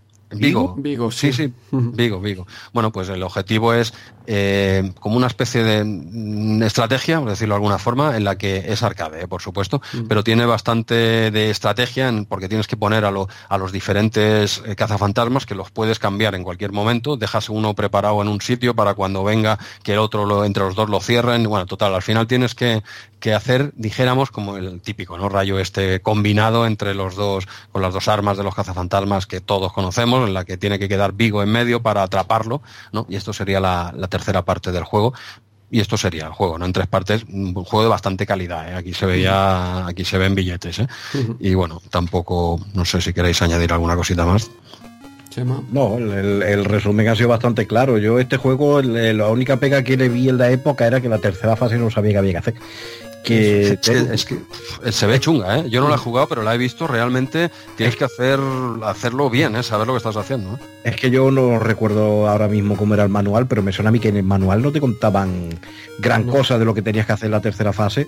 y, y, era un poco, no sé, era un poco no deambular y dabas paseo, también igual por la edad que tuviera yo. No, no, no te sabía decir, ¿no? Pero que era un poco, un poco raro lo de la tercera fase. Pero que como tú bien has comentado, era un juego que de primera lo guay que tenía era que las mecánicas eran muy diferentes y eh, entonces con esta variedad que tenían pues no te no te aburrían no siempre podías ir y jugar otra partida y otra y otra porque iba iba ibas disfrutando ¿no? de los diferentes tipos de juegos y luego que la dificultad de las dos primeras fases no era tampoco muy allá. Una vez que le cogía el truco, la primera lo más coñazo que tenía era que no podía ir muy a saco porque tenías que recoger dos trozos del, del digamos, del aparato que te iba a permitir coger luego el limo del, del, del subsuelo, o sea, del, de la canalización que hay abajo del todo. Entonces tampoco podía ir muy a saco, tenías que ir más o menos controlando a ver a qué altura estaban las piezas, las cogía y una vez que las cogía así, escudo y para abajo a saco lo más rápido que pudiera y ya está.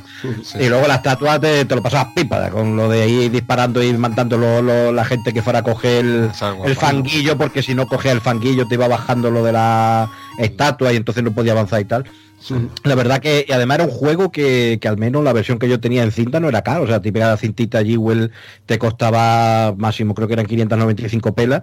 Y, y por, por un precio bastante razonable, pues tenía un juego variado, completito, de una calidad técnica decente. Típico juego de los Oliver Twin. No son los mejores a nivel técnico, pero sí que son juegos que están muy bien producido, digámoslo así, y un juego totalmente recomendable para quien no lo conozca, pues que, le meta mano y que se ponga, porque la verdad que es juego que se disfruta bastante. Un triple, es un triple A en toda, toda regla. ¿eh? Sí, sí. Yo creo que la primera fase en Amstrad, graficazos, yo flipaba con esos gráficos y me era muy entretenido también esa primera fase y como dice Chema, primera y segunda fase que se pasaban bastante bien y la tercera que no tenía ni idea de qué es lo que hay que hacer. Porque es que nada, yo llegaba ahí ya desistía, ah, no jugaba, volvía a empezar en la... porque es que no tenía ni idea de, qué hacer. Y nada, ahora lo he probado, los he bajado ahí a los tres abajo, pero me he quedado igual sin, sin saber qué, secuencia tienes que seguir. Se supone que aquí tienes que volver a meter a Vigo, ¿no? En el, en el cuadro o algo así. No, no, tienes que, acabar disparándole al, ah, con los rayos al cuadro o alguna historia así. Primero hay que sacarlo del cuadro, dijéramos, y luego atraparlo. Claro, pero eso lo entiendes por porque has visto la película, pero realmente aquí... Lo entiendo porque he visto el long play de J. Gonza. porque, porque, macho, la, tercera fase realmente, si no te explican un poco de qué va la jugada, tienes a tres muñequitos ahí en vista isométrica, a cuatro quizá, y no sabes qué hacer con ellos. ¿eh? Yo te digo, reitero que yo no la he jugado y, entiendo que sea en la época y actualmente llegar ahí sin saber qué hay que hacer, eh, no avanzas, ¿eh? no lo acabas. Pero bueno, ¿vamos, vamos para adelante o qué? Venga, sí.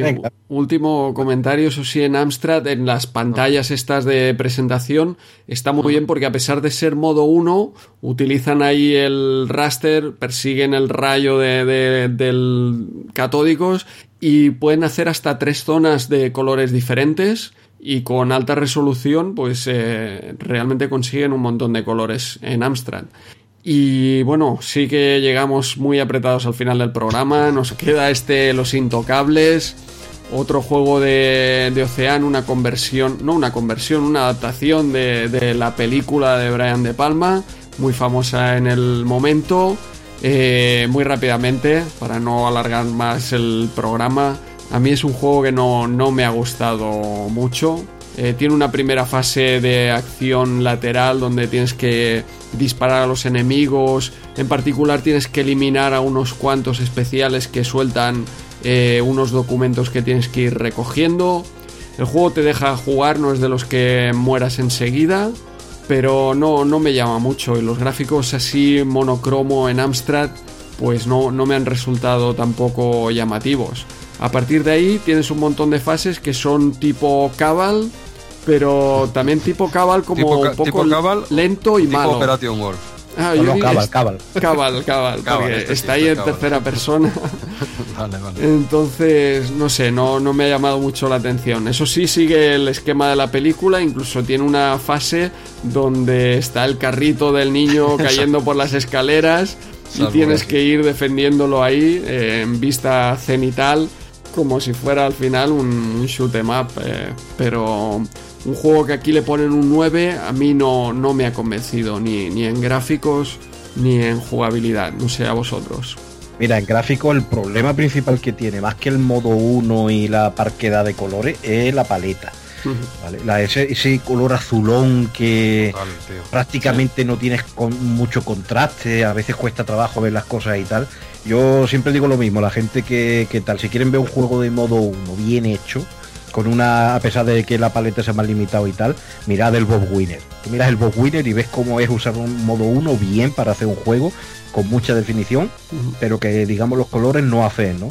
Aquí en este caso en concreto, con el tema de que de- de- del colorillo este azul, no llama la atención. Yo de este juego lo que más me, me- me hacía gracia era la escena de transición entre pantalla y pantalla, ¿no? Que tenía esas animaciones también, estas cosillas sacadas de las películas que, que da también relativo. Estas cosas que llamaban la atención porque normalmente en, la- en los primeros juegos que teníamos en los microordenadores no solían tener estas cosas, ¿no? De tener estas pantallitas entre, entre juego y entre lo que era nivel y tal. Y luego de, de mecánica, bueno, iban cambiando también un poquillo, pero luego lo que tú has comentado, al principio es un, no sé, un Chicago 30, podríamos decir, ¿no? Sí. Un juego así un poco de, de estilo de, de acción y tal.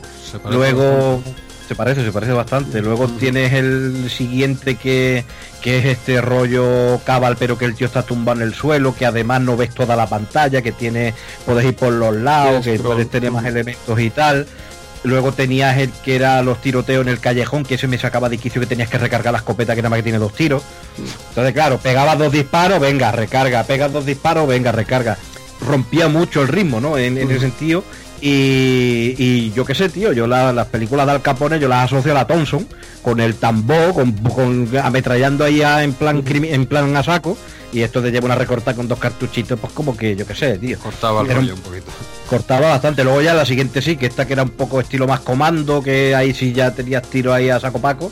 Pero no sé, en- en- a mí en general, yo creo que cuando estás, no estás predispuesto a un juego, porque hay algo desde el principio que te chirría, aunque el juego sea divertido, a ti no te entra, ¿no? Y a mí personalmente, con, con- con esa paleta de colores que tenía el juego, a mí no me entró desde el principio. Y igual es, igual es mm, prejuicio mío, o, o como digo siempre, no la tara que tiene cada uno. Pero, pero en este caso en concreto yo estoy de acuerdo con, con Andreu, a mí el juego este no me, no me llamó mucho la atención en la época y cuando lo he recuperado en épocas más recientes con la emulación y tal, no es un juego que le haya dedicado yo tampoco mucho tiempo. Eh, poco, poco que añadir, poco añadir. Eh, me jode, estar de acuerdo con vosotros, tenéis que daros la razón.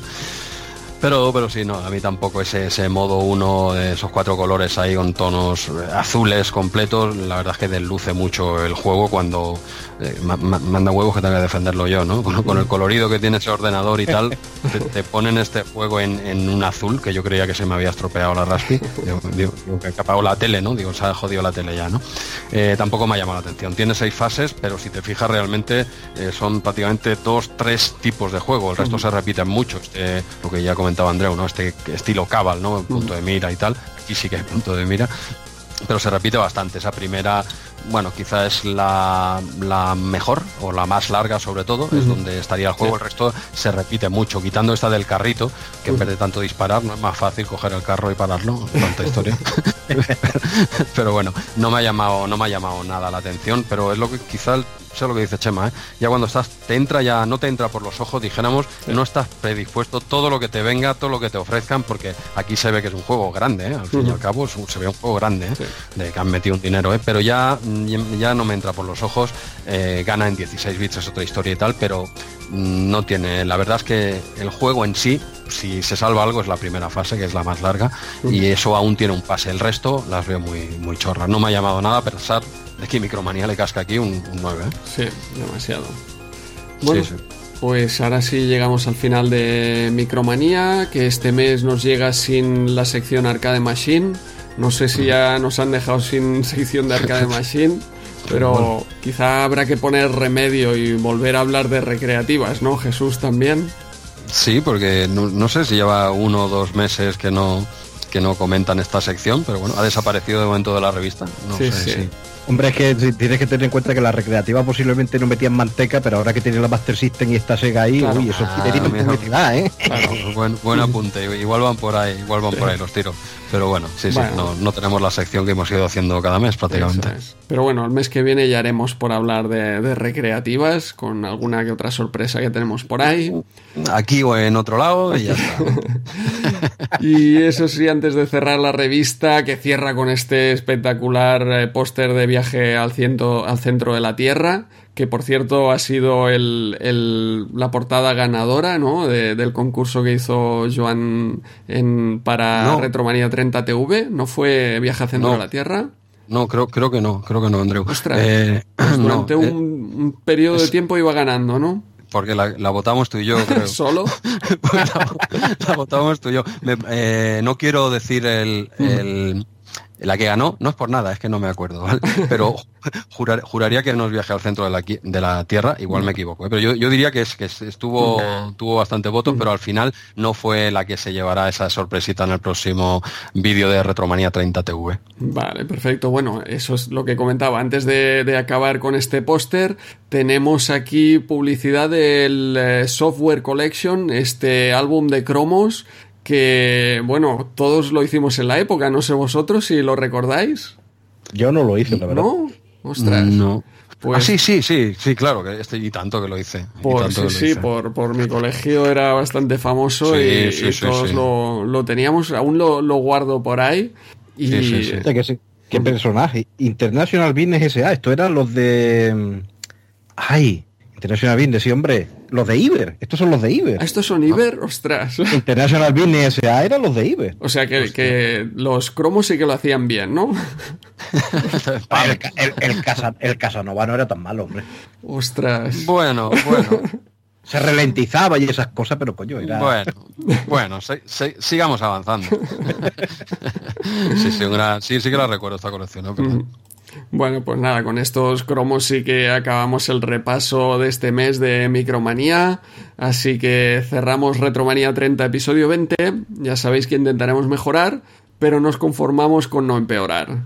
Eh, Chema. Más, más bajo, que habiendo venido yo no vaya a acabar. No, ya lo digo yo.